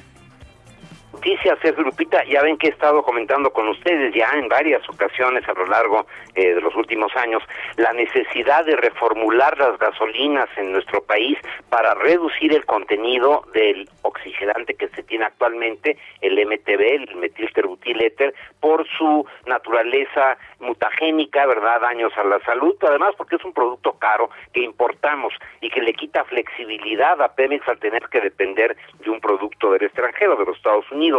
Fíjense que el Instituto Mexicano del Petróleo reformula nuevas y mejores gasolinas a partir de procesos de transformación de biomasa. Esto suena así medio complicado a partir de procesos de transformación de biomasa, pero por ejemplo el etanol es producto de la biomasa, ¿verdad? Precisamente de la caña de azúcar, que es un vegetal llevaron a cabo este Pemex conjuntamente con el Instituto Mexicano del Petróleo el proyecto que se llama Formulación de combustibles para el sector transporte.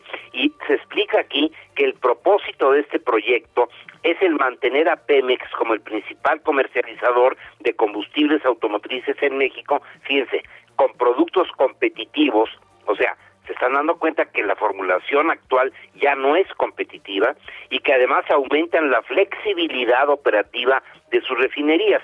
¿Qué significa este texto? Que aumentan la flexibilidad operativa de sus refinerías. Bueno, pues que le van a quitar carga pesada, ¿verdad? Que tienen las refinerías al liberar un cierto volumen que puede ser el 10% o hasta el 15% de etanol incluido en las gasolinas.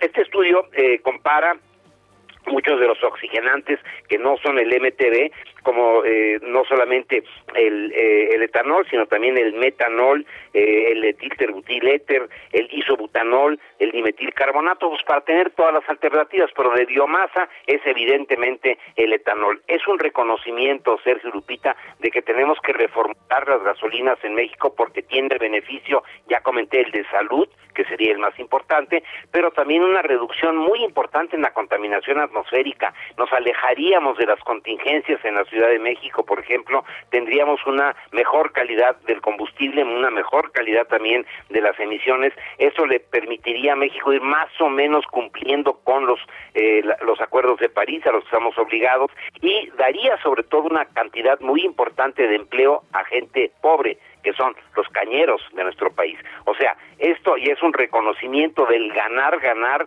al eh, permitir, bueno, al inducir inclusive la adición del 10% de etanol en las gasolinas.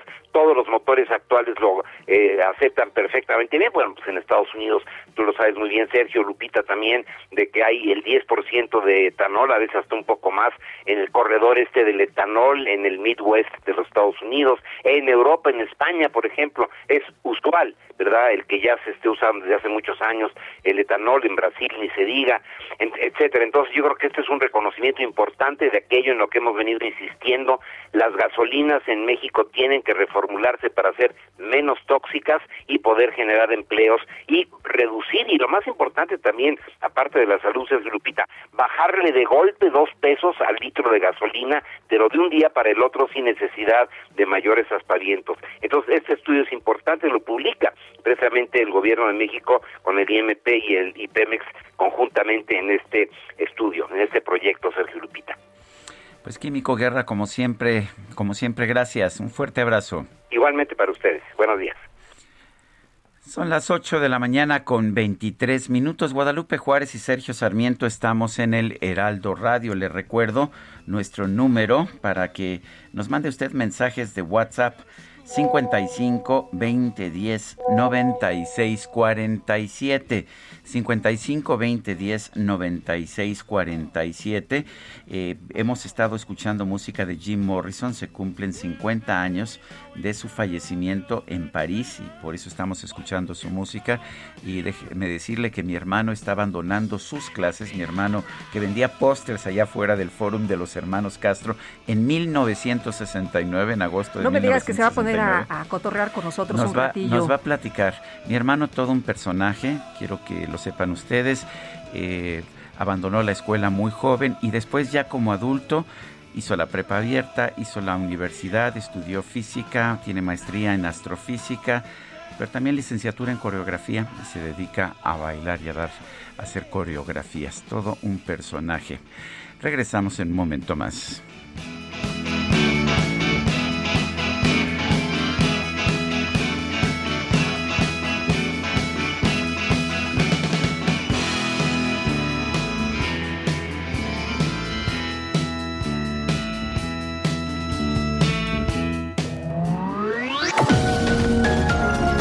Sergio Sarmiento y Lupita Juárez quieren conocer tu opinión, tus comentarios o simplemente envía un saludo para ser más cálida esta mañana. Envía tus mensajes al WhatsApp 5520 109647.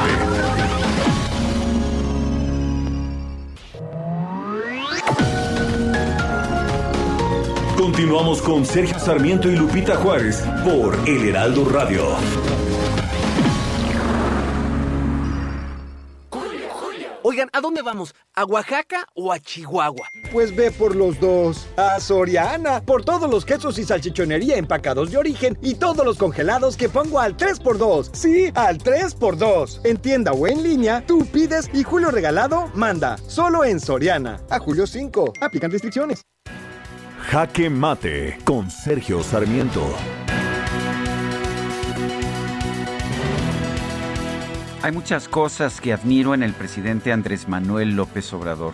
Una de ellas es su persistencia. Me tocó verlo luchar contra pues todo tipo de adversidades, buscar la presidencia de la República durante 18 años. Guadalupe Juárez y yo lo entrevistamos varias veces, yo lo entrevisté también solo en televisión en varias ocasiones y había este ánimo, este ánimo de llegar al poder para transformar al país, pues que no puede uno dejar de admirar. Ya como presidente de la República hay cosas que ha hecho, me parece, de forma correcta el presidente.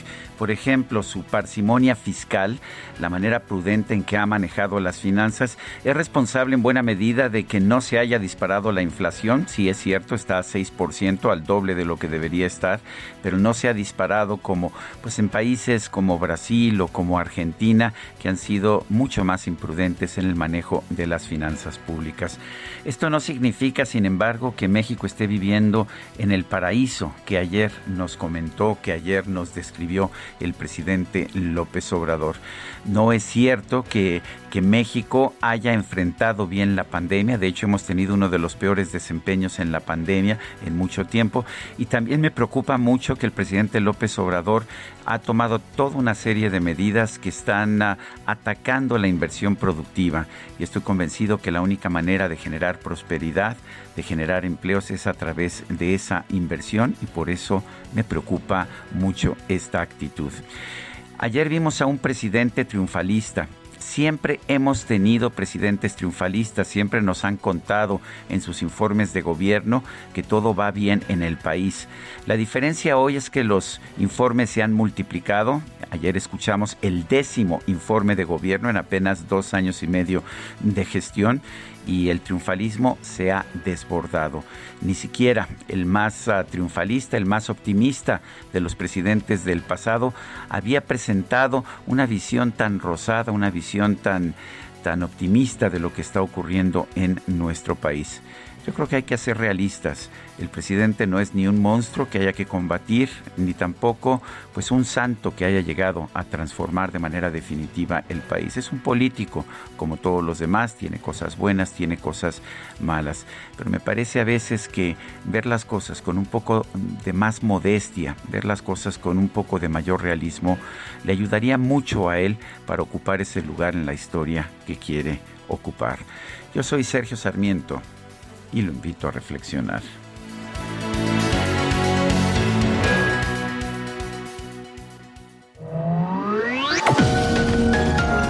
Para Sergio Sarmiento tu opinión es importante. Escríbele a Twitter en arroba Sergio Sarmiento.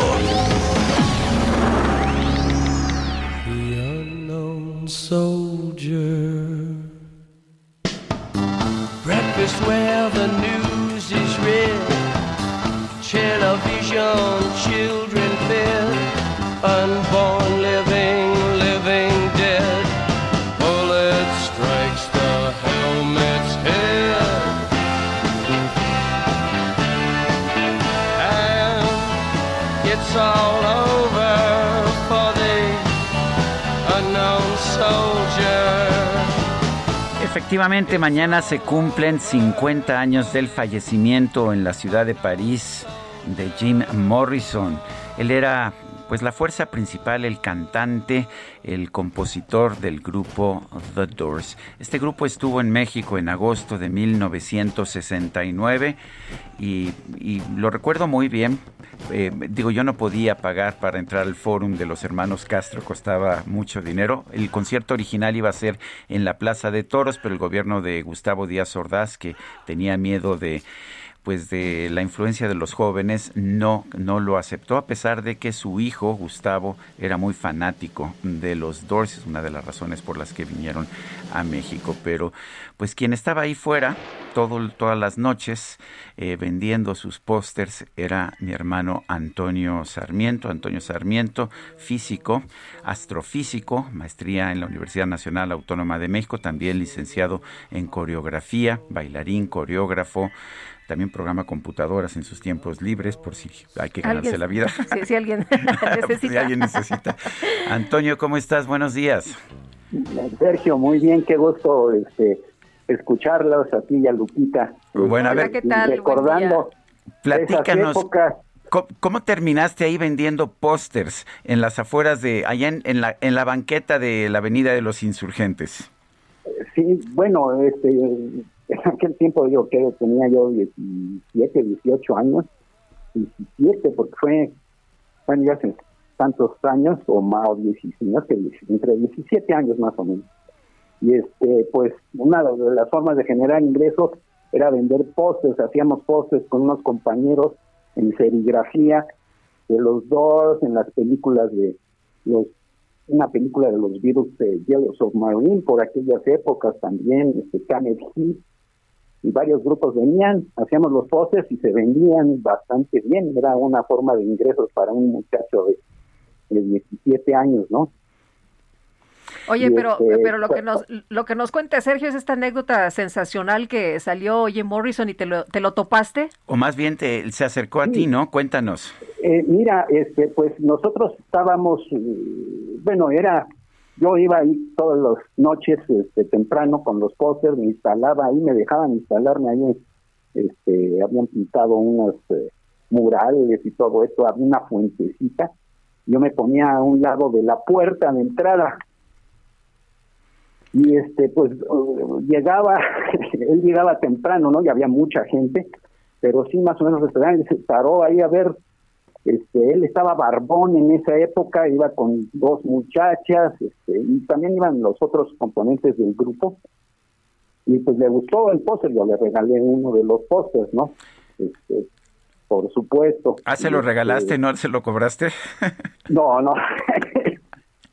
no, pues me dio mucho gusto verlo, ¿no? Digo, eh, eran épocas difíciles porque había, hace un año había sido el 68, este, aquí en México pues estaba difícil la situación, ¿no? Y, este, pero sí me dieron chance ahí, este, eh, las gentes del foro, creo, eh, de los hermanos Castro, este, ponerme ahí al lado en, en la en la banqueta y pues fue este pues, la oportunidad de conocerlo, ¿no? Durante cuatro noches o cinco, no recuerdo, ¿no? ¿Te, te dijo algo? Fueron cuatro noches, iban, iban a ser cinco, por alguna razón cancelaron el quinto concierto, pero fueron cuatro conciertos allá en el fórum de los hermanos Castro. ¿Te dijo algo en algún momento Jim Ah, Morrison? bueno, dijo, ah, me.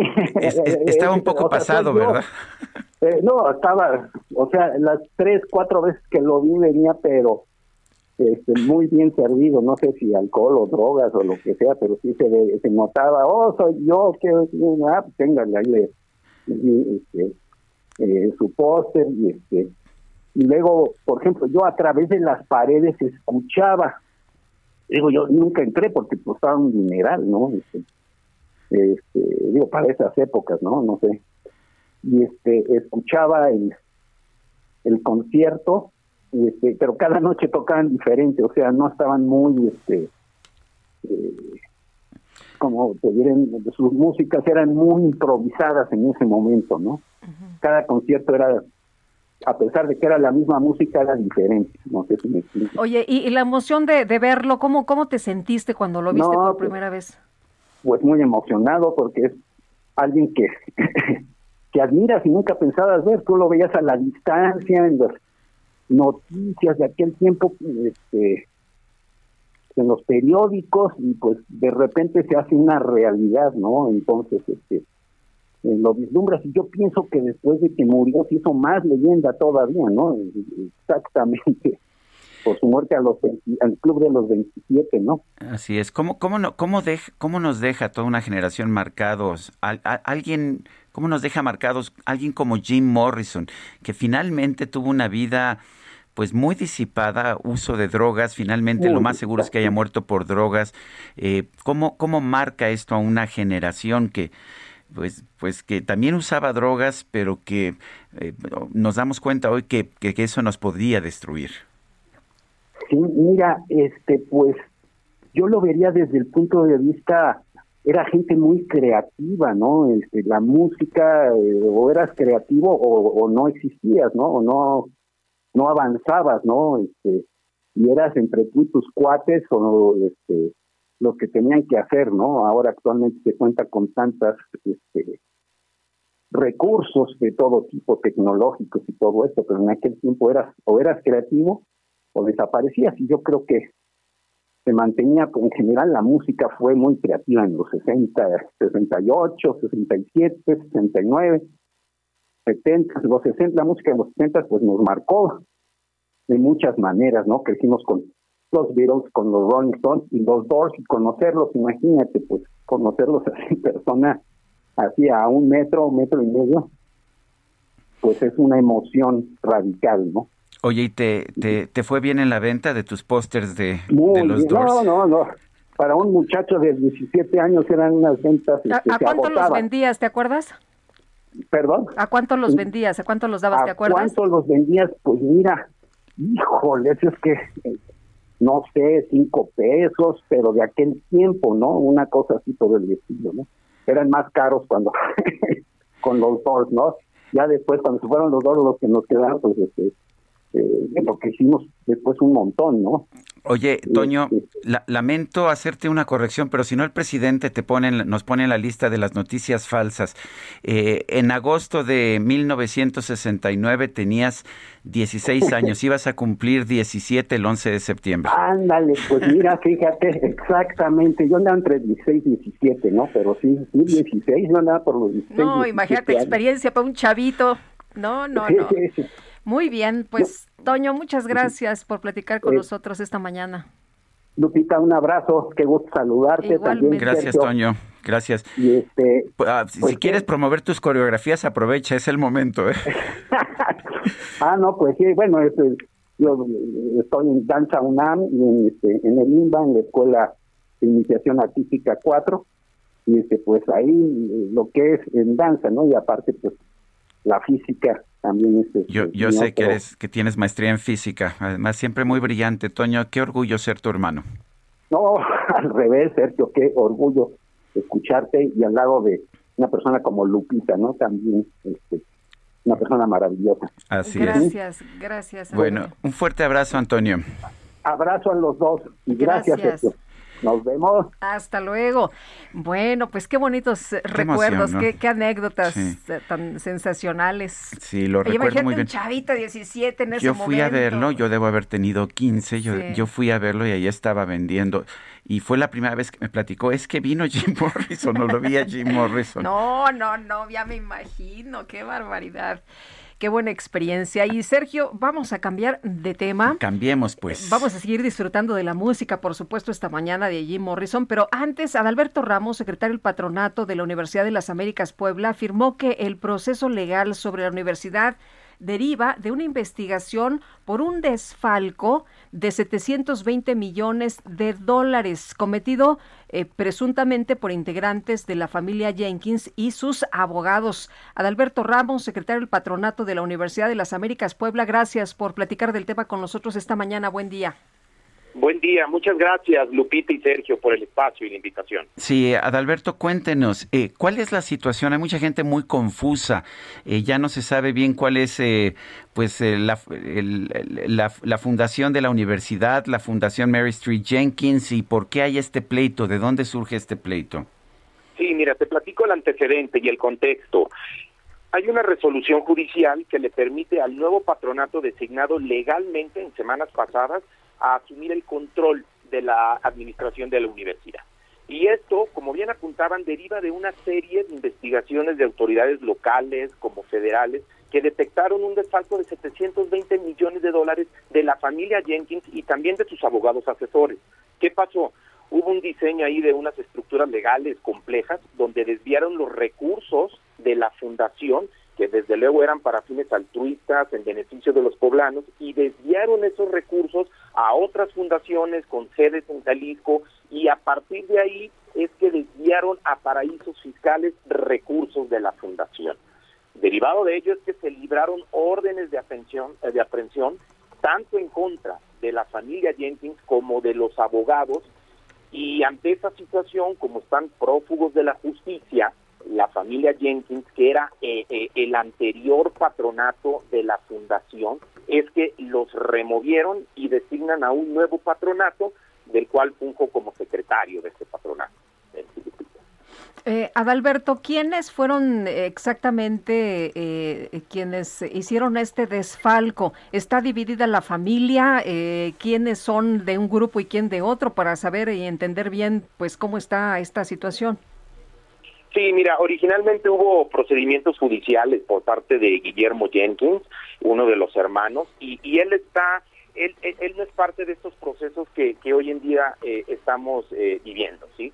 Ahí sí quiero hacer una aclaración, sino que esto eh, es, es un proceso judicial independiente a ese que él inició en su momento hace varios años. Estos procedimientos judiciales los inició la Junta para el cuidado de las instituciones de asistencia privada, que es el órgano desconcentrado de Puebla, precisamente encargado de velar por el cumplimiento, vigilar a las instituciones de asistencia privada. Entonces son procesos independientes. ¿Qué va a pasar con la universidad? ¿Va a permanecer cerrada? ¿Va a dejar de operar? ¿La van a cerrar? ¿Qué va a pasar? No, mira, la, la universidad está abierta. Eh, eh, las clases continúan y una de las preocupaciones, desde luego, más importantes y en lo que nos estamos eh, enfocando es en garantizar y asegurar esa continuidad de las actividades eh, académicas.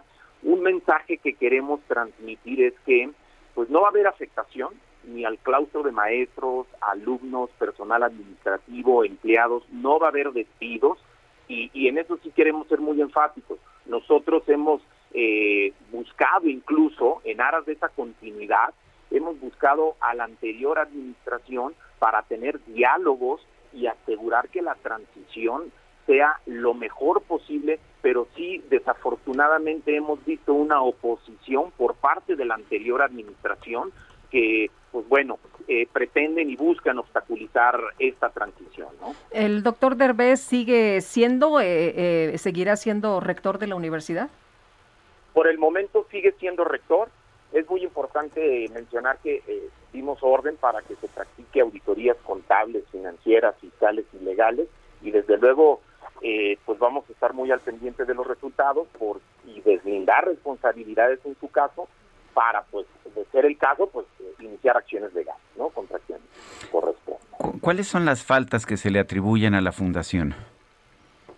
Mira, como tal, a la fundación este es un tema que, que, deriva de ese desvío de recursos por parte de las familias. O sea, hoy en día eso es, eso es lo que nos tiene ahorita en estos procedimientos judiciales.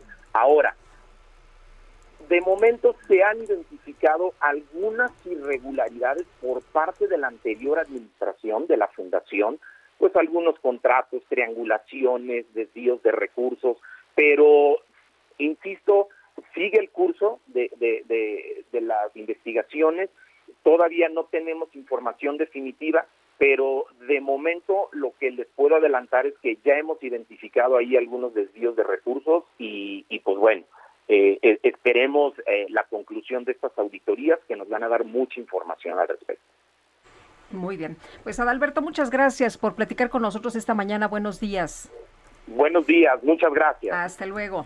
Hemos eh, estado entrevistando los distintos puntos de vista al respecto de esta confrontación, eh, que lo que nos está diciendo Adalberto Ramos es proviene más bien de pues de las autoridades de Puebla y no de un pleito entre en, la familia Jenkins. Vale la pena señalarlo, lo que nos dice Adalberto Ramos.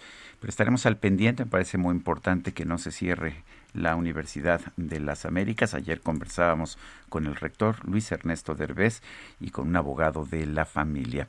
Son las 8 con 49 minutos. La Secretaría de Salud de Guerrero confirmó que ya hay en la entidad dos casos confirmados de hongo negro. Este ha sido relacionado con personas que han padecido COVID-19. Carlos Navarrete, cuéntanos. Sergio Lupita, buenos días. Informarles que el secretario de Salud en Guerrero, Carlos de la Peña Pintos, dio a conocer que hay en la entidad dos casos confirmados de murcomicosis, enfermedad conocida como hongo negro, relacionada a personas que han padecido COVID-19. Así lo informó en conferencia de prensa de actualización sobre la pandemia, donde el titular de la Secretaría de Salud dijo que los casos de hongo negro fueron identificados en los municipios de Chilpancingo y Ometepec. En su intervención expuso que el hongo negro puede estar presente en alimentos y en la basura y es adquirido con la respiración, pero no se contagia de una persona a otra precisó que esta enfermedad sí puede llegar a causar daños en aquellas personas que están inmunocomprometidas, es decir, que sus defensas inmunológicamente están disminuidas. Eso es el caso de personas con SIDA, pacientes diabéticos y recientemente confirmado personas que hayan padecido coronavirus. Sin embargo, dijo que aunque el hongo negro no es provocado por la COVID-19, sí afecta seriamente a las personas que hayan padecido el virus. Por esta razón, afirmó que las dos personas contagiadas que son personas de la tercera edad, ya están siendo atendidas por las autoridades para que puedan ser recuperadas. Mi reporte. Buen día. Carlos Navarrete, muchas gracias. Buenos días. Hasta luego, muy buenos días. Si una mujer de 59 años se encuentra grave, esto allá en Tampico. Vamos con Carlos Juárez, porque parece que se detectó el llamado hongo negro en su organismo. Carlos, ¿qué tal? Platícanos de esta mujer. Hola, ¿qué tal? Muy buenos días. Qué gusto saludarlos esta mañana. Sí, es una mujer de 59 años de edad. Se encuentra internada en un hospital privado de Tampico luego de que se le fue detectado este hongo negro en el, en el lado izquierdo de su rostro. Ella comenzó con un dolor en la nariz y fue como le estuvieron revisando. En unos estudios se lograron percatar los médicos que, bueno, pues tenía una fuerte infección dentro de pues eh, la nariz. Después de ello, se comenzó a notar que eh, su cara se, eh, se paralizó y comenzó a tener necrosis en el paladar izquierdo. El hongo se encuentra actualmente alojado en su ojo, el cual las, las familias han señalado que requieren extraerlo para evitar que siga avanzando hasta el cerebro y pueda causarle daño irreversible. La mujer se encuentra actualmente, te repito, en un hospital privado de la zona. Eh, hay que destacar que no estaba contagiada de coronavirus, sin embargo, sí presenta una baja defensa por eh, una diabetes que ella presenta. A su estado de salud, Lupita se reporta como grave actualmente aquí en Tampico. Es el primer caso que se registra en este año. Muy bien, pues gracias por la información, Carlos. Muy buenos días. Muy buenos días. Hasta luego. Vámonos al Zócalo de la Ciudad de México. Javier Ruiz, adelante. Hola Sergio Lupita, excelente mañana. Y justamente nos encontramos en la calle de Corregidoras, donde han llegado aproximadamente 40 médicos, entre ellos enfermeras y algunos trabajadores de la salud, quienes están exigiendo pues que los recontraten debido a que ahora se ha disminuido, a decir pues, de los gobiernos, la pandemia, pues lo que refieren que pues ya no le renovaron el contrato, tanto en algunas instituciones como el Instituto Mexicano del Seguro Social, como también en el INER. Hasta el momento se han colocado con pancartas a las afueras del Palacio Nacional, donde también ya hay un dispositivo de seguridad, hay granaderos en este punto, para evitar el acceso a los manifestantes. Mencionar que en esta ocasión no están afectando la vialidad, se encuentran sobre banqueta para no afectar a los automovilistas, el avance todavía es bastante aceptable sobre el 20 de noviembre, y en general sobre el circuito del Zócalo de la ciudad, encontraremos un buen avance vehicular, únicamente manejar con precaución por el pavimento mojado. De momento, Sergio Lupita, el reporte que tenemos. Muy bien, gracias. Gracias por esta información, Javier Ruiz. Estamos atentos, buenos días. A ver, recibo una notificación de la familia de la familia Jenkins, la Fundación Mary Street Jenkins, que dice que el patronato de la Fundación Mary Street Jenkins, en el que participan diversos miembros de la familia Jenkins, quienes también están en el patronato de la Universidad de las Américas Puebla, exhorta a las autoridades de Puebla a acatar la ley y permitir que estudiantes y docentes continúen con sus actividades. Ese es el comunicado que da a conocer la Fundación Mary Street Jenkins. Son las 8 de la mañana con 54 minutos, 8 con 54. Vamos a una pausa y regresamos.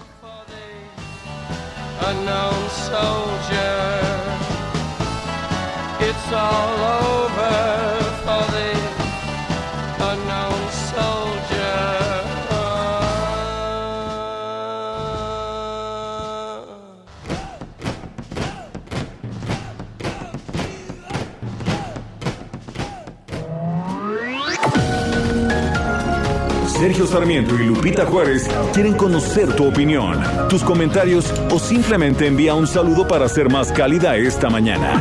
Envía tus mensajes al WhatsApp 5520 109647.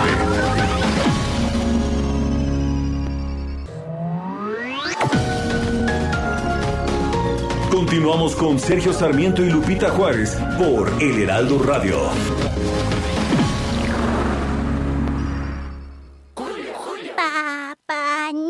¡Habló! ¡Ya habló! Si él ya habló, ustedes hablen a Soriana y aprovechen que todos los pañales y mundo del bebé lo pongo al 3x2. Sí, pañales y mundo del bebé al 3x2. Tú pides y Julio Regalado manda. Solo en Soriana. A julio 4. Aplican restricciones.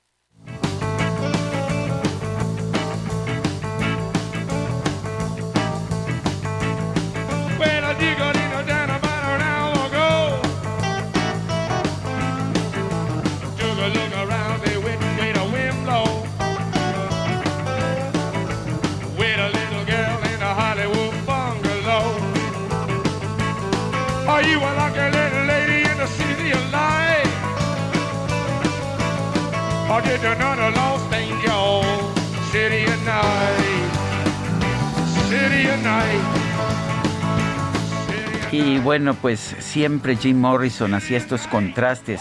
sacados de alguna forma de la poesía de William Blake. Aquí dice, Are you a lucky little lady in the city of light or just another lost angel city of night? Eres una, una pequeña dama afortunada de la ciudad de la luz o u- u otro ángel perdido. Ciudad de la Noche, es lo que dice, es lo que canta Jim Morrison. Esta canción es LA Woman, Mujer de Los Ángeles. Mañana se cumplen 50 años del fallecimiento de este ángel perdido que fue Jim Morrison.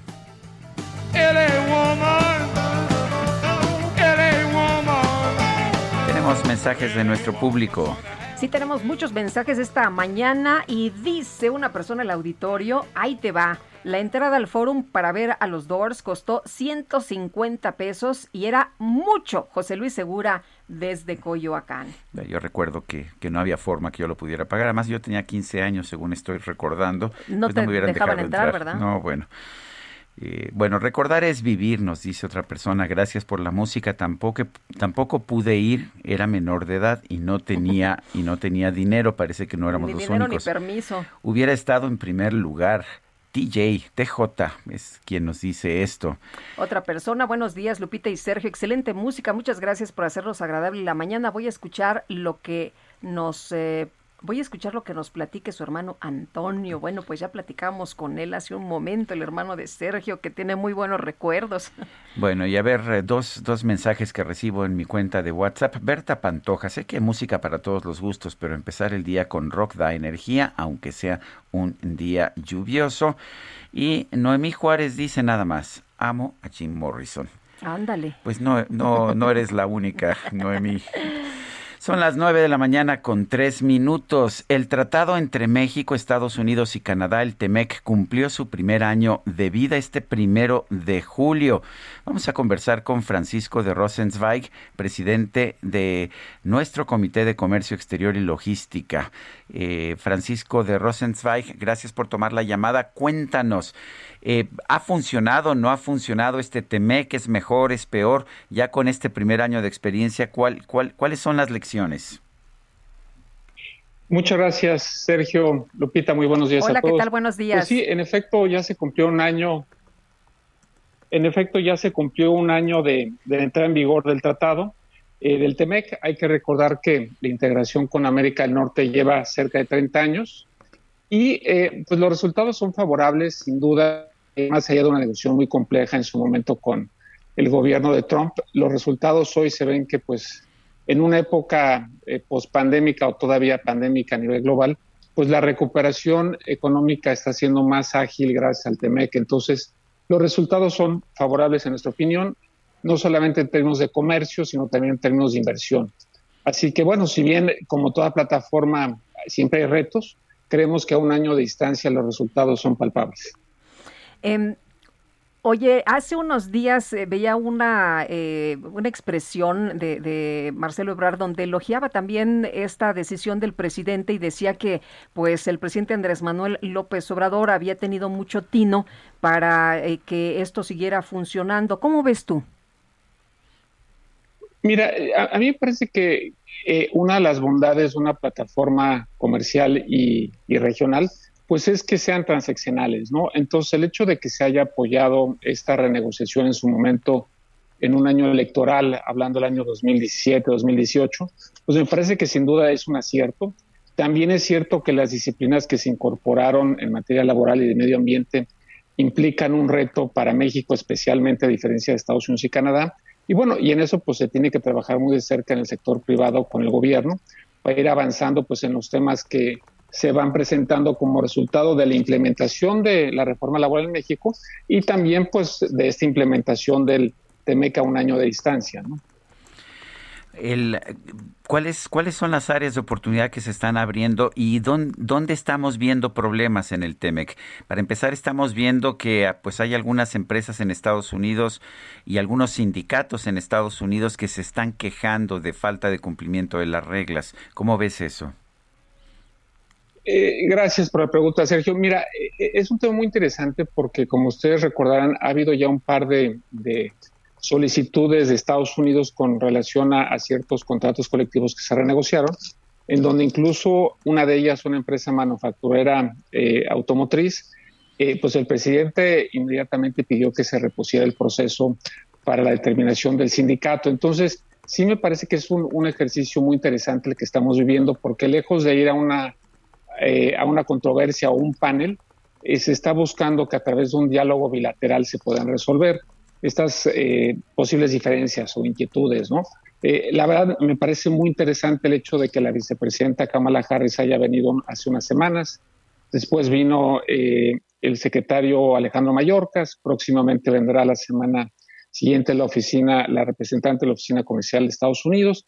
Entonces, parece que hay un diálogo muy fluido entre autoridades, pero sin embargo, pues bueno, hay que estar muy atentos porque evidentemente la implementación de un tratado siempre presenta retos y especialmente cuando hablamos de temas laborales y de medio ambiente que antes pues prácticamente no eran vinculatorios y con la eh, entrada en vigor del TEMEC, pues bueno, tenemos un nuevo modelo, un nuevo marco legal en México en materia laboral y eso hace que pongamos más atención al sector privado, desde luego siempre de la mano con el gobierno, que al final hay que recordar que cualquier controversia que se presente, hay un proceso o una instancia consultiva entre gobiernos para analizar algún tipo de queja o inquietud por parte de alguna de las otras dos partes. Decisiones del gobierno de la República como cambiar la ley de la industria eléctrica, la ley de hidrocarburos o cancelar los permisos de, construcción de la nueva fábrica de cerveza en Mexicali afectan al TEMEC? Bueno, una de las bondades del Telecan en su momento, hoy el TEMEC, pues es brindar certeza y certidumbre jurídica en, eh, pues en el tiempo, ¿no? Más allá del gobierno que se trate. Y eh, lo que el TEMEC tiene es una consolidación de la apertura o de la reforma energética, de la reforma de telecomunicaciones y de cualquier eh, pues, actividad económica que haya sido liberalizada en los últimos 26 años. Entonces, evidentemente, pues eh, cualquier tipo de acción que busque minar la certidumbre jurídica, pues puede tener una afectación en los flujos de, inversión en México, solo por recordar en lo que va del año, el 42% de la inversión extranjera proviene de Estados Unidos y es nuestro principal socio comercial, al igual que nosotros de ellos. Entonces, me parece que, las acciones que se tomen, lejos de buscar minar, tienen que precisamente brindar mayor certeza jurídica porque eso genera mayor inversión, mayor empleo y desde luego pues una actividad económica más fuerte. Entonces, eh, habrá que estar atentos a ese tipo de planteamientos o de reformas. Francisco de Rosenzweig, presidente del Comité de Comercio Exterior y Logística de la AmCham, la American Chamber. Gracias por hablar con nosotros. Muchísimas gracias, Sergio Lupita. Que tengan muy buen día. Igualmente, muchas gracias. Muy buenos días. Oye, Sergio, fíjate que he visto una serie de mensajes, de comentarios a lo largo de ayer y de esta mañana de la comunidad médica, mucho enojo y mucho dolor por el asesinato de dos médicos en Valparaíso, Zacatecas. Uno de ellos era médico pasante de servicio eh, social, Fernando Montes de Oca, y después de darse a conocer la noticia de que estos dos médicos fueron asesinados en el municipio de Valparaíso, Zacatecas, la Universidad Autónoma de Guadalajara emitió un comunicado en el que lamentó la muerte de Fernando Montes de Oca, estudiante que se encontraba en su servicio social. El mensaje de la universidad fue publicado en redes sociales la tarde de este jueves y lamenta los hechos de violencia. La Universidad Autónoma de Guadalajara lamenta profundamente la muerte de nuestro alumno Luis Fernando Montes de Oca Armas, estudiante de Servicio Social de nuestra Facultad de Medicina, ocurrida en Valparaíso, Zacatecas. Queremos manifestar nuestras condolencias a su familia y amigos compartiendo el dolor por su irreparable pérdida. Lamentamos los hechos de violencia que se han suscitado recientemente y esperemos el apoyo de las autoridades para detener este tipo de situaciones. Son las nueve con diez en otros temas. Eh, padres de familia de niños con cáncer eh, se presentaron ante la Fiscalía General de la República para presentar una denuncia en contra del subsecretario Hugo López Gatel. Esta denuncia, eh, esta denuncia es por, fíjese usted, por genocidio, por discriminación y también por comisión por omisión. Estos son los delitos que le están atribuyendo y bueno, pues uh, esta, vamos a ver qué pasa con esta denuncia, pero es una denuncia penal presentada pues precisamente por este grupo de padres de familia. Bueno, y en el marco del tercer informe de gobierno que rindió este jueves el presidente Andrés Manuel López Obrador, la Red por los Derechos de la Infancia en México exigió acciones que pongan fin al desabasto de medicamentos y vacunas para niños con distintas enfermedades y llamó también a no politizar este problema. En un pronunciamiento, Tania Ramírez, directora ejecutiva de la organización, recordó que de acuerdo con datos del programa ampliado de inmunizaciones en el contexto del sistema de salud de la Organización Panamericana de la Salud en México, el caso de la cobertura de vacunación desde 2019 se registra el desabasto de la inmunización contra tuberculosis, hepatitis, sarampión, difteria, tosferina y tétanos para los recién nacidos, además de que en el país mueren a diario seis niñas, niños y adolescentes víctimas de tumores, según las estadísticas de defunciones. No crea usted que son inventadas o que las da algún partido político, no, son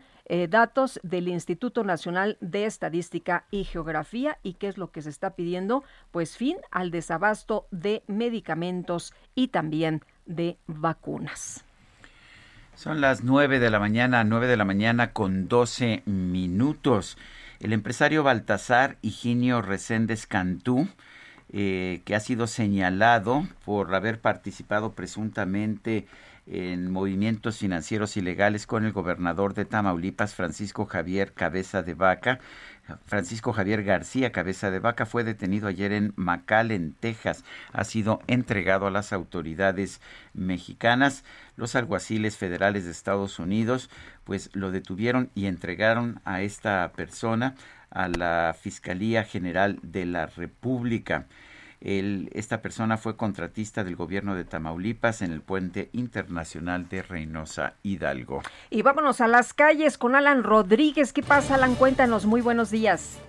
Lupita Sergio, muy buenos días. Yo me encuentro en estos momentos en la alcaldía de Miguel Hidalgo, en Bosques de las Lomas, exactamente en el cruce de Lomas de Bosques de Cerezas y Bosques de Jazmines. Tenemos en estos momentos un árbol caído. Esto es producto de las fuertes lluvias que se registraron. Se trata de un sujeto forestal de aproximadamente 12 metros de altura, el cual ya se encuentra obstaculizando tanto la vialidad vehicular como también el paso de peatones. Hasta el momento se ha solicitado la presencia de bomberos, de personal de protección civil. Sin embargo, únicamente han arribado patrullas de la Secretaría de Seguridad Ciudadana, cuyos policías se encuentran abanderando el área y evitando que algún vehículo que pase sufra algún percance. Por lo pronto, el reporte que tenemos desde Bosques de las Lomas. Para Lupita Juárez, tu opinión es importante. Escríbele a Twitter en arroba Lupita Juárez H.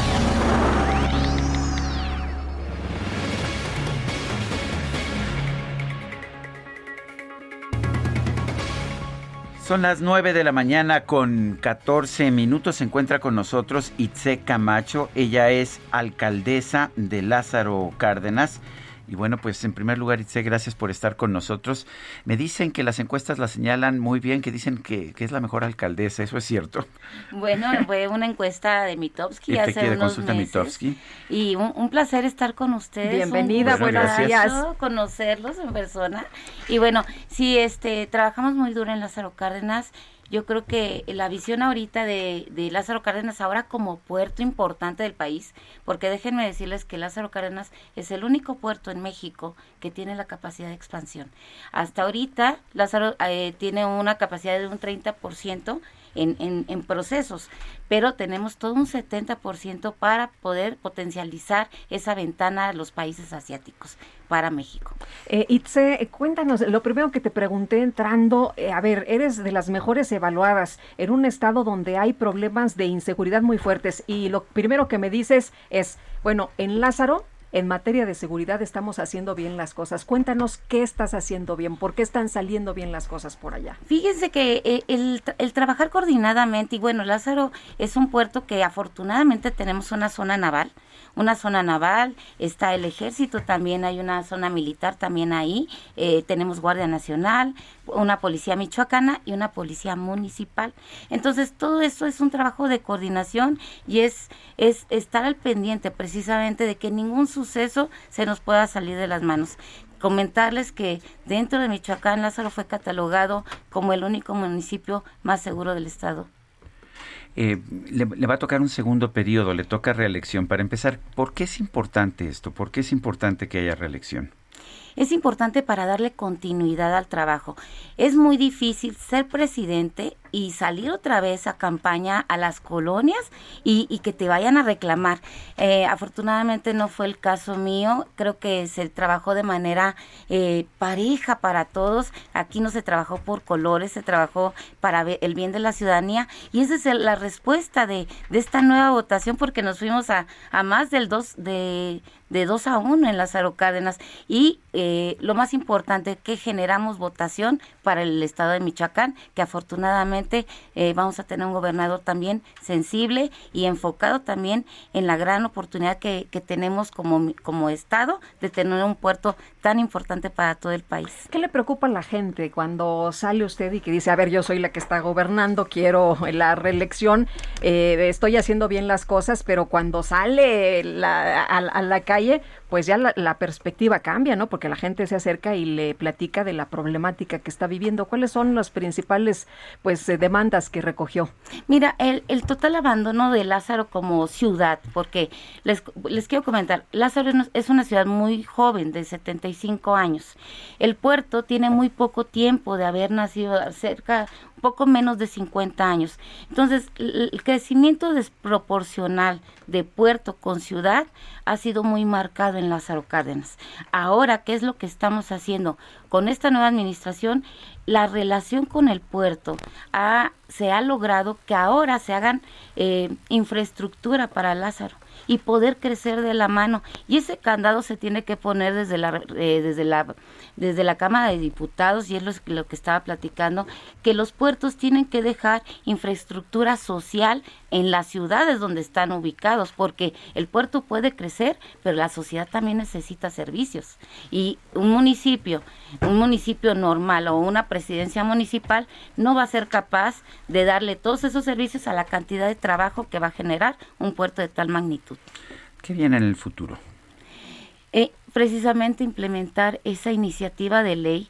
Yo estoy en contacto con algunos diputados federales para pedirles que en los puertos, que en las ciudades donde, donde estén ubicados los puertos, se genere una inversión por parte de, de, de, de las administraciones portuarias, que dejen una derrama, a lo mejor no en dinero, porque hay que poner candados también, pero sí en proyectos de infraestructura y de servicio social en las ciudades donde se estén donde estén generando este eh, pues el movimiento portuario. La ventaja de ser puerto es que hay mucha actividad económica, progreso.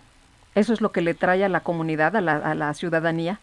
Sí, hay, hay trabajo. En Lázaro Cárdenas hay trabajo pero sí eh, hay que hay que dejar bien bien en claro que, que el puerto no puede crecer solo el puerto tiene que crecer junto con su ciudad no puede haber un puerto rico con una ciudad pobre y creo que está muy marcado eh, en este en esta nueva etapa el presidente ha ido ya a Lázaro Cárdenas va a volver a regresar va hay algunas obras que ya el puerto va a generar en fuera en la ciudad que nos va a beneficiar. A infraestructura, por ejemplo, carreteras, ¿qué, ¿qué, qué, tipo de infraestructura están pensando? Mira, eh, desde, desde la entrada a una ciudad con un puerto tan importante, una entrada digna de, de carriles. Bueno, uno se compara con otros países que tienen puerto y dice, no, ah, caramba, ¿qué no, pasó nada aquí? que ver, nada que ver. Y, y, déjenme decirles que el puerto yo lo he, he tratado de, de impulsarlo en Canadá, por ejemplo, es más barato llegar a Lázaro Cárdenas que llegar a, a Manzanillo o llegar a Long Beach. El producto canadiense es mucho más económico que llegue por el Lázaro Cárdenas. Entonces hay que abrir esa ventana y hacer crecer nuestro puerto porque es una derrama económica muy importante para todo México. Entonces hay que invertir ahí. Itze Camacho, alcaldesa de Lázaro Cárdenas, Michoacán, gracias por por estar con nosotros y enhorabuena por ese triunfo y por la continuación del mandato. No, muchísimas gracias a ustedes gracias. por recibirme. No, además, primera mujer en gobernar Lázaro Cárdenas, ¿no? Importante. Y lo está haciendo bien. Así es, primera mujer, primera reelección y primera cantidad de votos como se dio en esta ocasión. Muy bien, Muy bien. felicidades. Gracias. Son las nueve con 21 minutos. Vamos a un resumen de la información más importante. Gracias. En su conferencia de prensa de esta mañana, el presidente López Obrador señaló que ya analiza la aplicación de distintas medidas para evitar que suban los precios del gas y de la tortilla. Y es porque existen monopolios este, que controlan el gas. Y son redes de distribución que dominan hasta en las colonias. Ya estamos analizando el asunto y vamos a enfrentar. Y lo mismo en el caso de la tortilla. Y por otro lado, el presidente señaló que la violencia registrada en Zacatecas y otros estados del país se debe a enfrentamientos entre grupos criminales que surgieron durante gobiernos anteriores. Ahora hay enfrentamientos en Zacatecas y es eso, entre grupos. No han dejado de haber enfrentamientos también en Guanajuato, es por lo mismo. No sucede así en Sinaloa, en Sonora sí, enfrentamiento. Pero lo que yo dije ayer, y seguramente les dolió, van a tener que ponerse vita- vitacilina, es de que el tiempo que llevamos no se han creado nuevos carteles, que nosotros heredamos estos carteles, estos grupos. El cártel de Sinaloa, pues, no surgió hace dos años y medio. El Jalisco Nueva Generación, tampoco. Mientras se ponen vitacilina, pues seguimos viendo los muertos. El titular de la Secretaría de Turismo, Miguel Torruco, informó que México alcanzó el tercer lugar en el ranking 2020 de la Organización Mundial de Turismo en la llegada de viajeros internacionales. Y un fiscal de Nueva York acusó al director financiero de la corporación Trump de incurrir en un esquema de fraude fiscal por más de 1.7 millones de dólares. Vuela, vuela.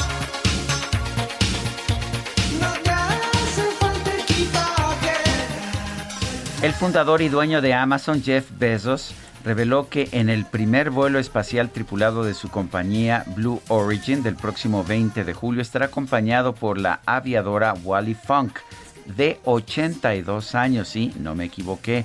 Wally Funk, una aviadora de 82 años, quien perteneció a las Mercury 13, las primeras mujeres entrenadas por la NASA en 1960 para ir al espacio, pero que aparentemente fueron excluidas por razones de género. Jeff Bezos compartió un video del momento en que le dio esta noticia a Wally.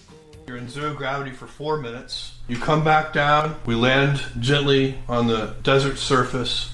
We open the hatch and you step outside. What's the first thing you say? I will say, honey, that was the best thing that ever happened to me.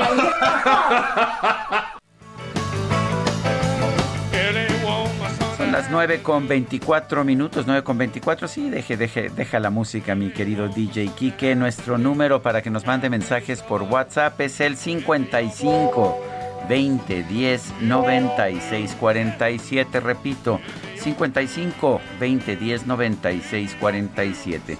Estamos escuchando a Jim Morrison porque mañana se cumplen 50 años de su fallecimiento. LA Woman es lo que estamos escuchando. Regresamos.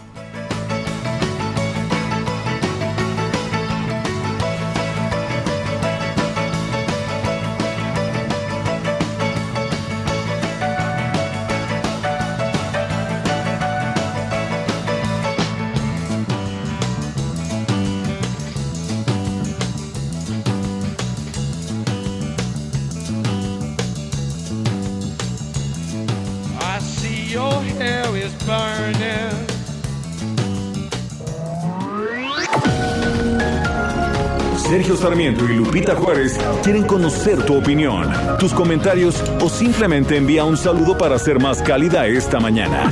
Envía tus mensajes al WhatsApp 5520 109647.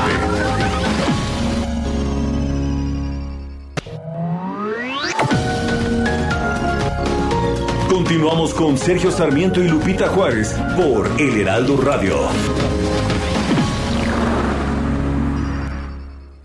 Desde hace 200 años, Puebla ha hecho historia dando paso a un platillo lleno de pasión, textura y color. Enamórate del sazón poblano que refleja la esencia e identidad de nuestra gente. Chile en nogada, 200 años de sabor y tradición. Orgullo de Puebla.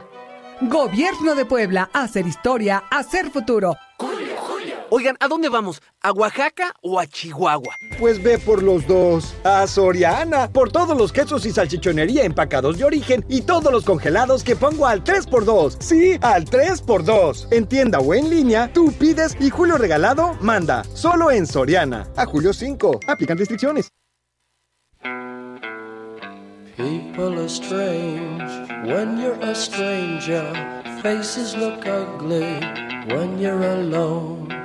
Women seem wicked when you're unwanted. Streets are uneven when you're down. When you're strange, faces come out of the rain. When you're strange, no one remembers your name. When you're strange, when you're strange, when you're strange.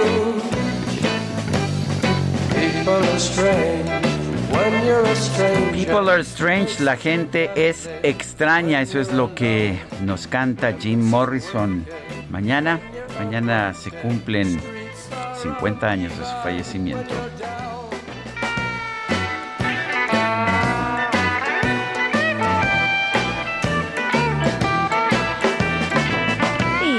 A los mensajes. Fíjate este mensaje de doña Yolanda. Lindo día, querido Sergio y Lupita. Mi familia estable ya, mis sobrinas, mi papá falleció. Eh, dice que su cuñado a punto de ser intubado, su hermana y su cuñado. Estamos muy tristes y preocupados. El COVID tomó fuerza y un descuido puede arruinar a toda una familia. Saludos, escucharlos me anima un poco, doña Yolanda. Muchas gracias por comunicarse con nosotros. Gracias por permitirnos estar con usted, acompañarla en estos momentos tan duros y tan difíciles para su familia. Y también gracias por escribirnos para estar pendientes, alertas y no bajar la guardia. Dice otra persona, Sergio, me encantó escuchar que tu hermano es un hombre de ciencia y además de arte. Ojalá que algún día ciencia y arte se pudieran vincular más desde la formación en el hogar y desde la educación formal en la escuela. La formación de una persona se vuelve integral en muchos sentidos cuando eso sucede. Saludos de Sandra desde Ciudad de México. Mi hermano es todo un personaje. Decía yo que pues abandonó los estudios desde pues desde muy joven, desde la prepa, no la terminó y años después, años después decidió que pues que sí quería finalmente estudiar y se lanzó a estudiar la prepa abierta, la universidad abierta, hizo la licenciatura en física de manera abierta, hizo una maestría en astrofísica y cuando ya tenía como 40 años dijo, pues a mí lo que me gusta es bailar y hacer coreografías y se metió a estudiar coreografía y es un coreógrafo realmente muy interesante. Eh, y pues la verdad es que es una persona que yo admiro profundamente. Oye, y me parece, brillante. a mí siempre me ha tocado verlo en festejos y Sí. celebraciones, me parece súper divertido, muy alegre, sí. Bueno, pues este domingo, Sergio, hay un estreno en el Heraldo Radio. Se llama Hagamos Agenda, que es pues eh, un espacio de diálogo, pero le vamos a, platicar, mejor le preguntamos a Ana María Lomelí, conductora de Hagamos Agenda, pues cómo va a estar este programa.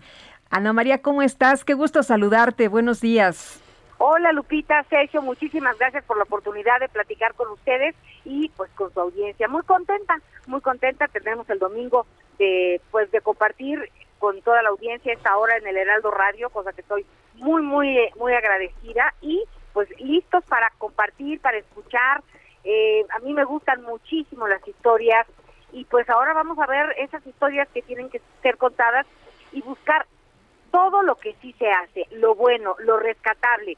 Tenemos muchos problemas, pero eh, sin lugar a dudas, pues por el trabajo de la gente, no de ellas y de ellos, en distintas áreas, pues es como jalamos este país para adelante. Entonces, por supuesto que vamos a estar pendientes de lo que sucede en la semana, los aplausos de la semana.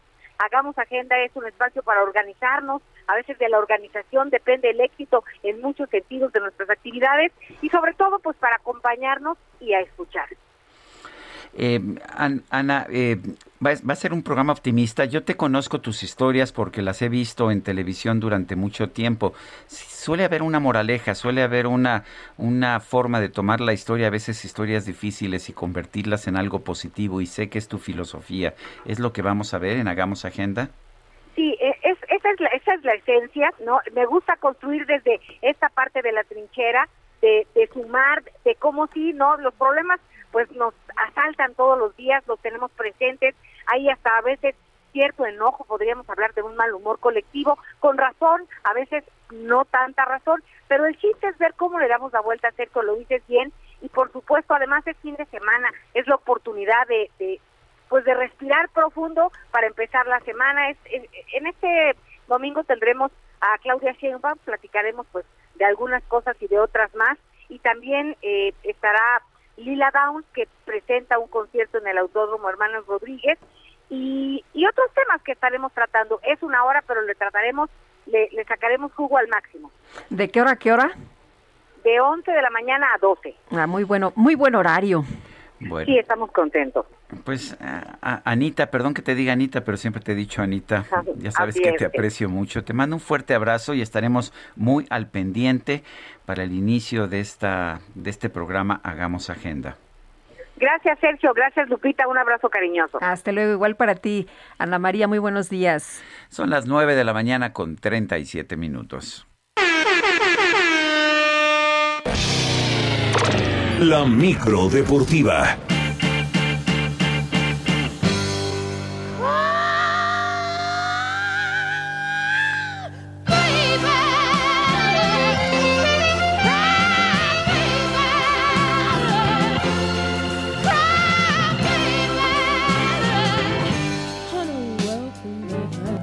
Oye, qué bien, qué bien la micro deportiva.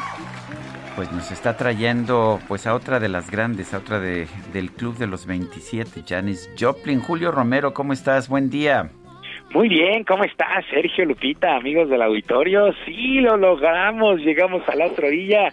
Por fin es viernes y qué mejor que celebrarlo con la bruja cósmica, con Janis Joplin. Andamos muy elevados y es que todavía, insisto, traemos picado el mofle y se nos anda metiendo el humo, el humo al interior de esta micro deportiva. Bueno, vámonos con la información. El día de hoy, Gerardo Martino, director técnico de la selección mexicana de fútbol, dio a conocer su lista de convocados para lo que será la Copa de Oro, esta Copa de Oro de la CONCACAF. Por fin se definieron ya los jugadores que van a Copa Oro, se estará por definir los que van a Juegos Olímpicos y bueno, dentro de esta lista no, no entró Javier el Chicharito Hernández por problemas ahí, diferencias que tiene con Gerardo Martino. Los que sí estarán apareciendo son jugadores de la talla de Irving El Chucky Lozano, Jonathan Santos, Héctor Moreno y el recién naturalizado Rogelio Funes Mori. Además de Chicharito, no entró Guillermo Ochoa en la convocatoria porque él se va Juegos Olímpicos, será uno de los refuerzos. Tampoco Rodolfo Pizarro por decisión técnica. Andrés Guardado, este jugador del Betis que causa baja por lesión. Así es que lista, lista la lista. Ahora sí que lista la lista de eh, Gerardo Martino, director técnico de la selección. Por su parte, la selección femenil, la selección femenil sufrió una aparatosa derrota de 4 por 0 ante los Estados Unidos en duelo amistoso que se disputó allá en Connecticut. Este duelo le sirvió a las estadounidenses para su preparación rumbo a estos Juegos Olímpicos, mientras que el equipo nacional que dirige Mónica Vergara le sirve para elevar su nivel. Ya enfrentó a Japón, fue goleado, enfre- enfrenta a los Estados Unidos, también fue goleada esta selección, pero pues ojalá se aprenda, porque sí, estas son verdaderas potencias. Japón, Estados Unidos, Canadá, Noruega, Alemania son verdaderas potencias en el fútbol femenil y solamente enfrentando a estos equipos es como se puede avanzar. Y este viernes arrancan los cuartos de final en la Eurocopa. La Euro regresa a la actividad de la Euro después de los emocionantes octavos. Ahora se viene la etapa de cuartos de final. En un ratito más, por ahí de las 11, el equipo de Suiza estará enfrentando a España allá en San Petersburgo, en Rusia. Por lo pronto, el zaguero español Laimeric Laporte no se considera favorito en este duelo, pero considera también que hay que jugarlo y ganarlo para avanzar a la siguiente ronda.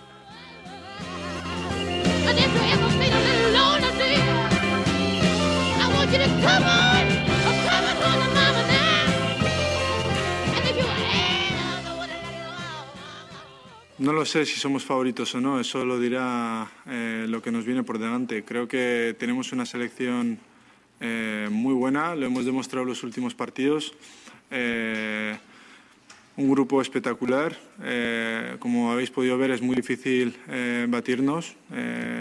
Llevamos ya varios partidos bueno, haciéndolo bien y, ganando los partidos y por eso estamos aquí en cuartos de final.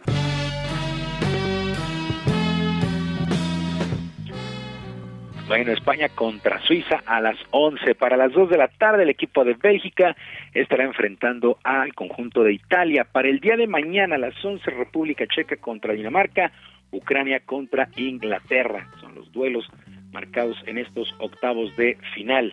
Ya se acerca, se acerca la etapa, la recta final de esta Euro.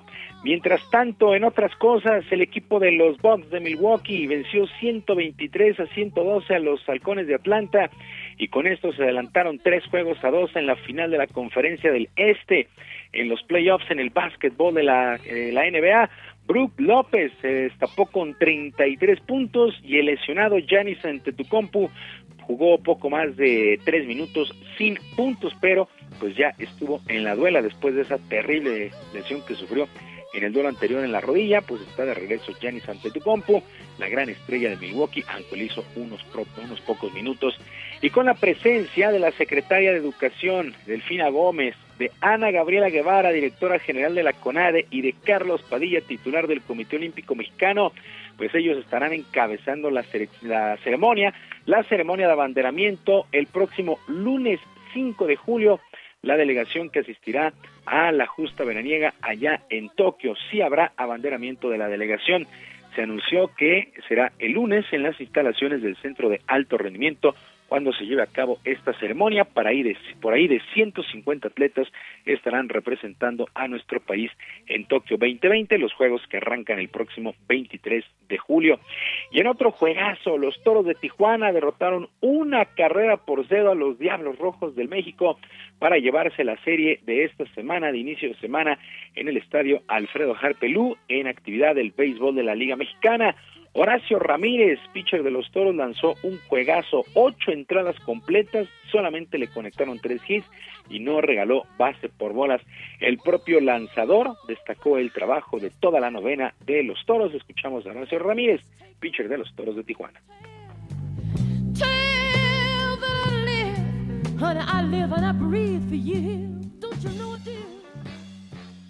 Siento que, pues uno, la defensa, la defensa mía fue increíble, coach y Dani, todos, el catcher Oscar hizo un tremendo trabajo. Yo seguí el plan que nos dio el coach de picheo y gracias a Dios salieron las cosas bien.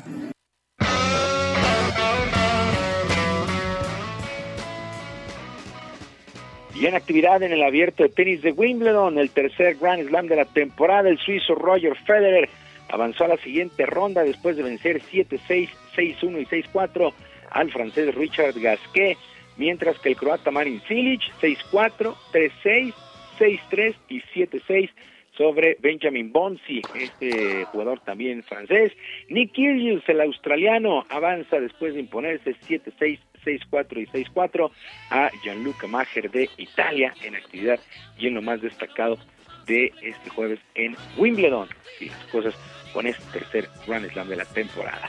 Sergio Lupita, amigos del auditorio, la información deportiva este viernes. Yo les recuerdo nuestras vías de comunicación. En Twitter estoy en arroba jromerohb, en arroba jromerohb, además de nuestro canal de YouTube, Barrio Deportivo, Barrio Deportivo en YouTube, todos los días a las 5 de la tarde, con diversión y la mejor información deportiva. Yo por lo pronto les dejo un abrazo a la distancia y les deseo un extraordinario fin de semana. Muy bien, muchas gracias. Hasta luego, Julio. Bonito fin para todos. Es Julio Romero cuando son las nueve con 45 minutos y bueno, tenemos aquí un libro, un libro que se llama tenemos un libro que se llama El mundo prehispánico para gente con prisa de Enrique Ortiz y es un libro pues bastante interesante que nos permite un vistazo de la historia de una manera muy sencilla. Para gente con prisa, ¿no? Para gente con prisa. Vamos a conversar con Enrique Ortiz, escritor, diseñador gráfico y mercadólogo. Enrique Ortiz, ¿cómo estás? Buenos días. Buenos días, Sergio Lupita, un gusto. Hola, ¿qué tal? O te debemos decir Tlatónico Autemoc. Sí, como se me conoce eh, en redes sociales, ¿no? Así es. Oye, Enrique, pues cuéntanos, cuéntanos de, de este, de este libro, cómo, cómo nace, es para gente con prisa. Eh, vemos que tienes, eh, eh, pues prácticamente una hoja para narrar eh, al- alguno de, de las eh, cosas que pasaban en este mundo. Por ejemplo, pues eh, cómo empieza, ¿no? El día, la noche, la fundación, el pulque, en fin, cuéntanos un poquito de, de cómo se hace, de cómo armas este libro. Sí, este libro, El mundo prehispánico para gente con prisa, ¿no? Eh, la- lo, su intención es hacer una crónica, compartir aspectos de la vida cotidiana en Tenochtitlan y aspectos que de repente no son muy comunes, ¿no? De los antiguos mexicas. Por ejemplo, en sus páginas podrán encontrar información sobre la prostitución, la transgresión sexual, podrán encontrar las deidades más importantes de los mexicas o aztecas, también las leyes, los castigos e incluso, por ejemplo, los presagios funestos. Este este dicho, ¿no? De cuando el tecolote canta, el indio muere, pues muy posiblemente tiene sus orígenes en tiempos mesoamericanos, porque es- escuchar el canto, el ulular de una de un tecolote en la noche, pues era un presagio de que la familia enfermaba, de que de que alguien iba a morir en la familia. Entonces, eh, es un libro que comparte no solamente los aspectos que ya conocemos de los mexicas, de lo cual ya se ha hablado mucho, que es la guerra, el sacrificio humano y evidentemente lo que vamos a conmemorar este 13 de agosto, lo- los 500 años de la caída de Tenochtitlan, sino también nos habla de su vida cotidiana, ¿no? ¿Qué comían? ¿Cómo vivían? Y también en alguno de sus capítulos encontramos el tema del pozole, el origen del pozole, el tamal y el pulque.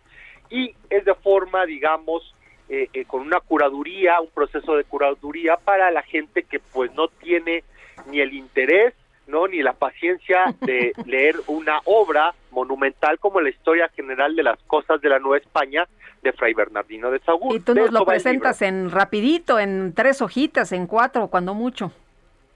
Sí, efectivamente, se trata eh, de cápsulas, ¿no? Cápsulas históricas sobre la vida cotidiana eh, de este mundo que pues se perdió eh, con la irrupción eh, europea y que se fue integrando, ¿no? Con, con ciertas formas de vida que, que llegan del con- viejo continente, de la zona, bueno, del Mediterráneo, y eh, pues es una forma, ¿no? De sembrar la curiosidad, de eh, eh, apelar al interés de que continúen con esta investigación los, los lectores, eh, eh, de conocer la grandeza de las culturas mesoamericanas, ¿no? Por ejemplo, entre los antiguos nahuas a las prostitutas se les llamaba las alegradoras, ¿no? Es muy interesante saber que se toleraba la prostitución en Tenochtitlan, pero que por otro lado, eh, lo que era el homosexualismo era penado, era penado con muerte y se, se por lapida, por lapidamiento se ejecutaba la sentencia.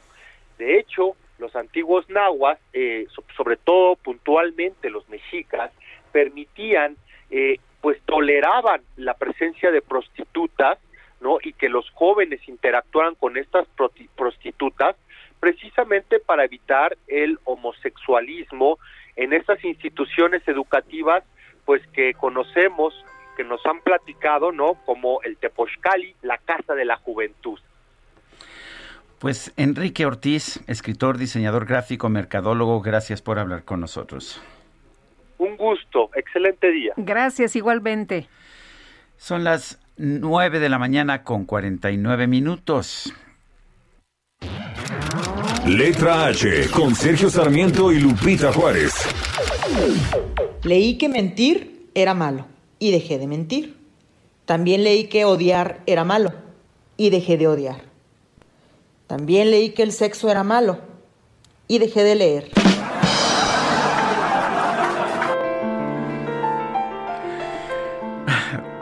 Mónica Soto y Casa, ¿cómo estás? Buen día. Muy No, no hay que dejar de leer, hombre. Ni porque te digan que el sexo es malo. Pero sabes qué, si tú lees puedes refutar perfectamente bien que el sexo no es malo con argumentos bastante sólidos. Entonces, Bueno. Hay que leer para tener argumentos, claro. El que está bien informado puede debatir sobre esto. Mónica Soto y Casa, qué gusto saludarte. ¿Qué nos vas a recomendar para este fin? Pues fíjense que les voy a recomendar un libro que tienen que leer si ustedes quieren escribir, si son escritores si conviven con un escritor, porque de esta forma pues, van, a, van a comprender su obsesión por las palabras, su obsesión por las historias, su obsesión por estar todo el tiempo leyendo y escribiendo. El libro se llama Dos Soledades, un diálogo sobre la novela en América Latina, y les voy a contar de qué va.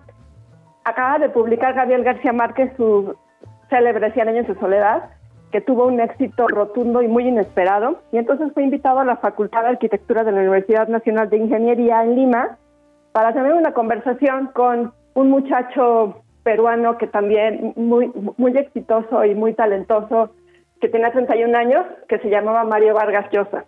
Entonces así los dos futuros premios Nobel hablaron del boom latinoamericano, de la creación, de, de la creación literaria, pero sobre todo hablaron del espíritu que existe detrás de los libros.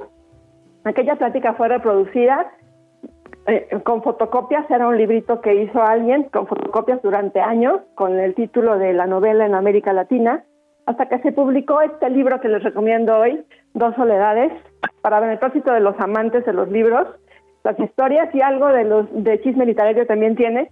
Y les voy a decir por qué se los recomiendo tanto. yo lo empecé a leer y de repente me emocioné tanto que se me, se me salieron las lágrimas y entonces me ataqué de risa y de repente escuchar las historias de Gabriel García Márquez de por qué esos personajes detenidos de soledad de repente se evaporan o por qué llevan a conocer al por qué lo llevan a conocer el hielo, por qué todos se llaman igual, resulta que no hay realismo mágico, sino una realidad hecha literatura.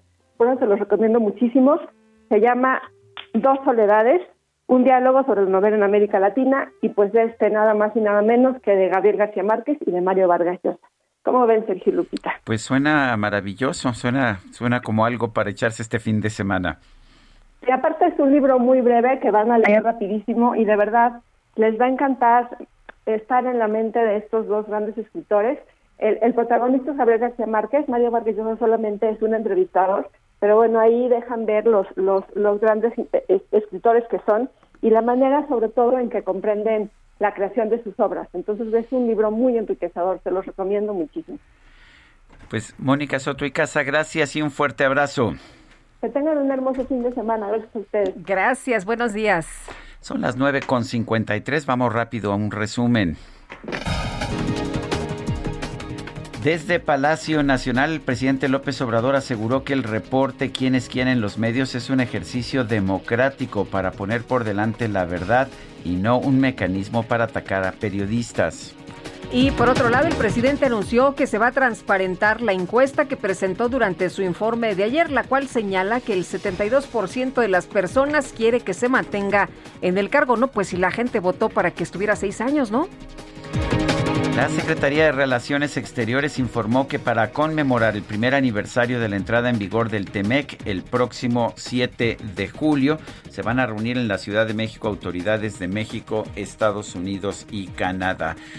¿Qué crees, Lupita? Se nos acabó el tiempo. Ay, qué padre, porque ya es viernes. Que la pasen todos muy bien, que disfruten este día y nos escuchamos el próximo lunes. Hasta entonces, gracias de todo corazón y lo dejamos con otra probadita de la música de Jim Morrison y los Doors.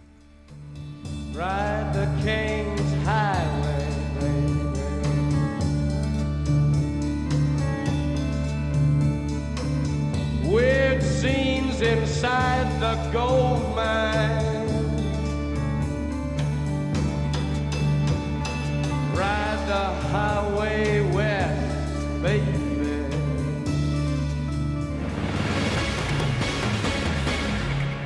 Heraldo Media Group presentó Sergio Sarmiento y Lupita Juárez por El Heraldo Radio.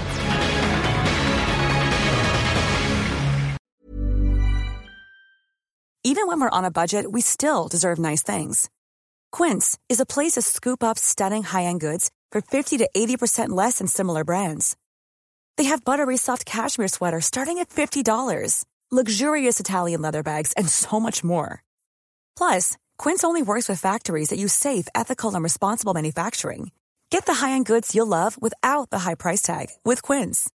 Go to quince.com/style for free shipping and 365-day returns.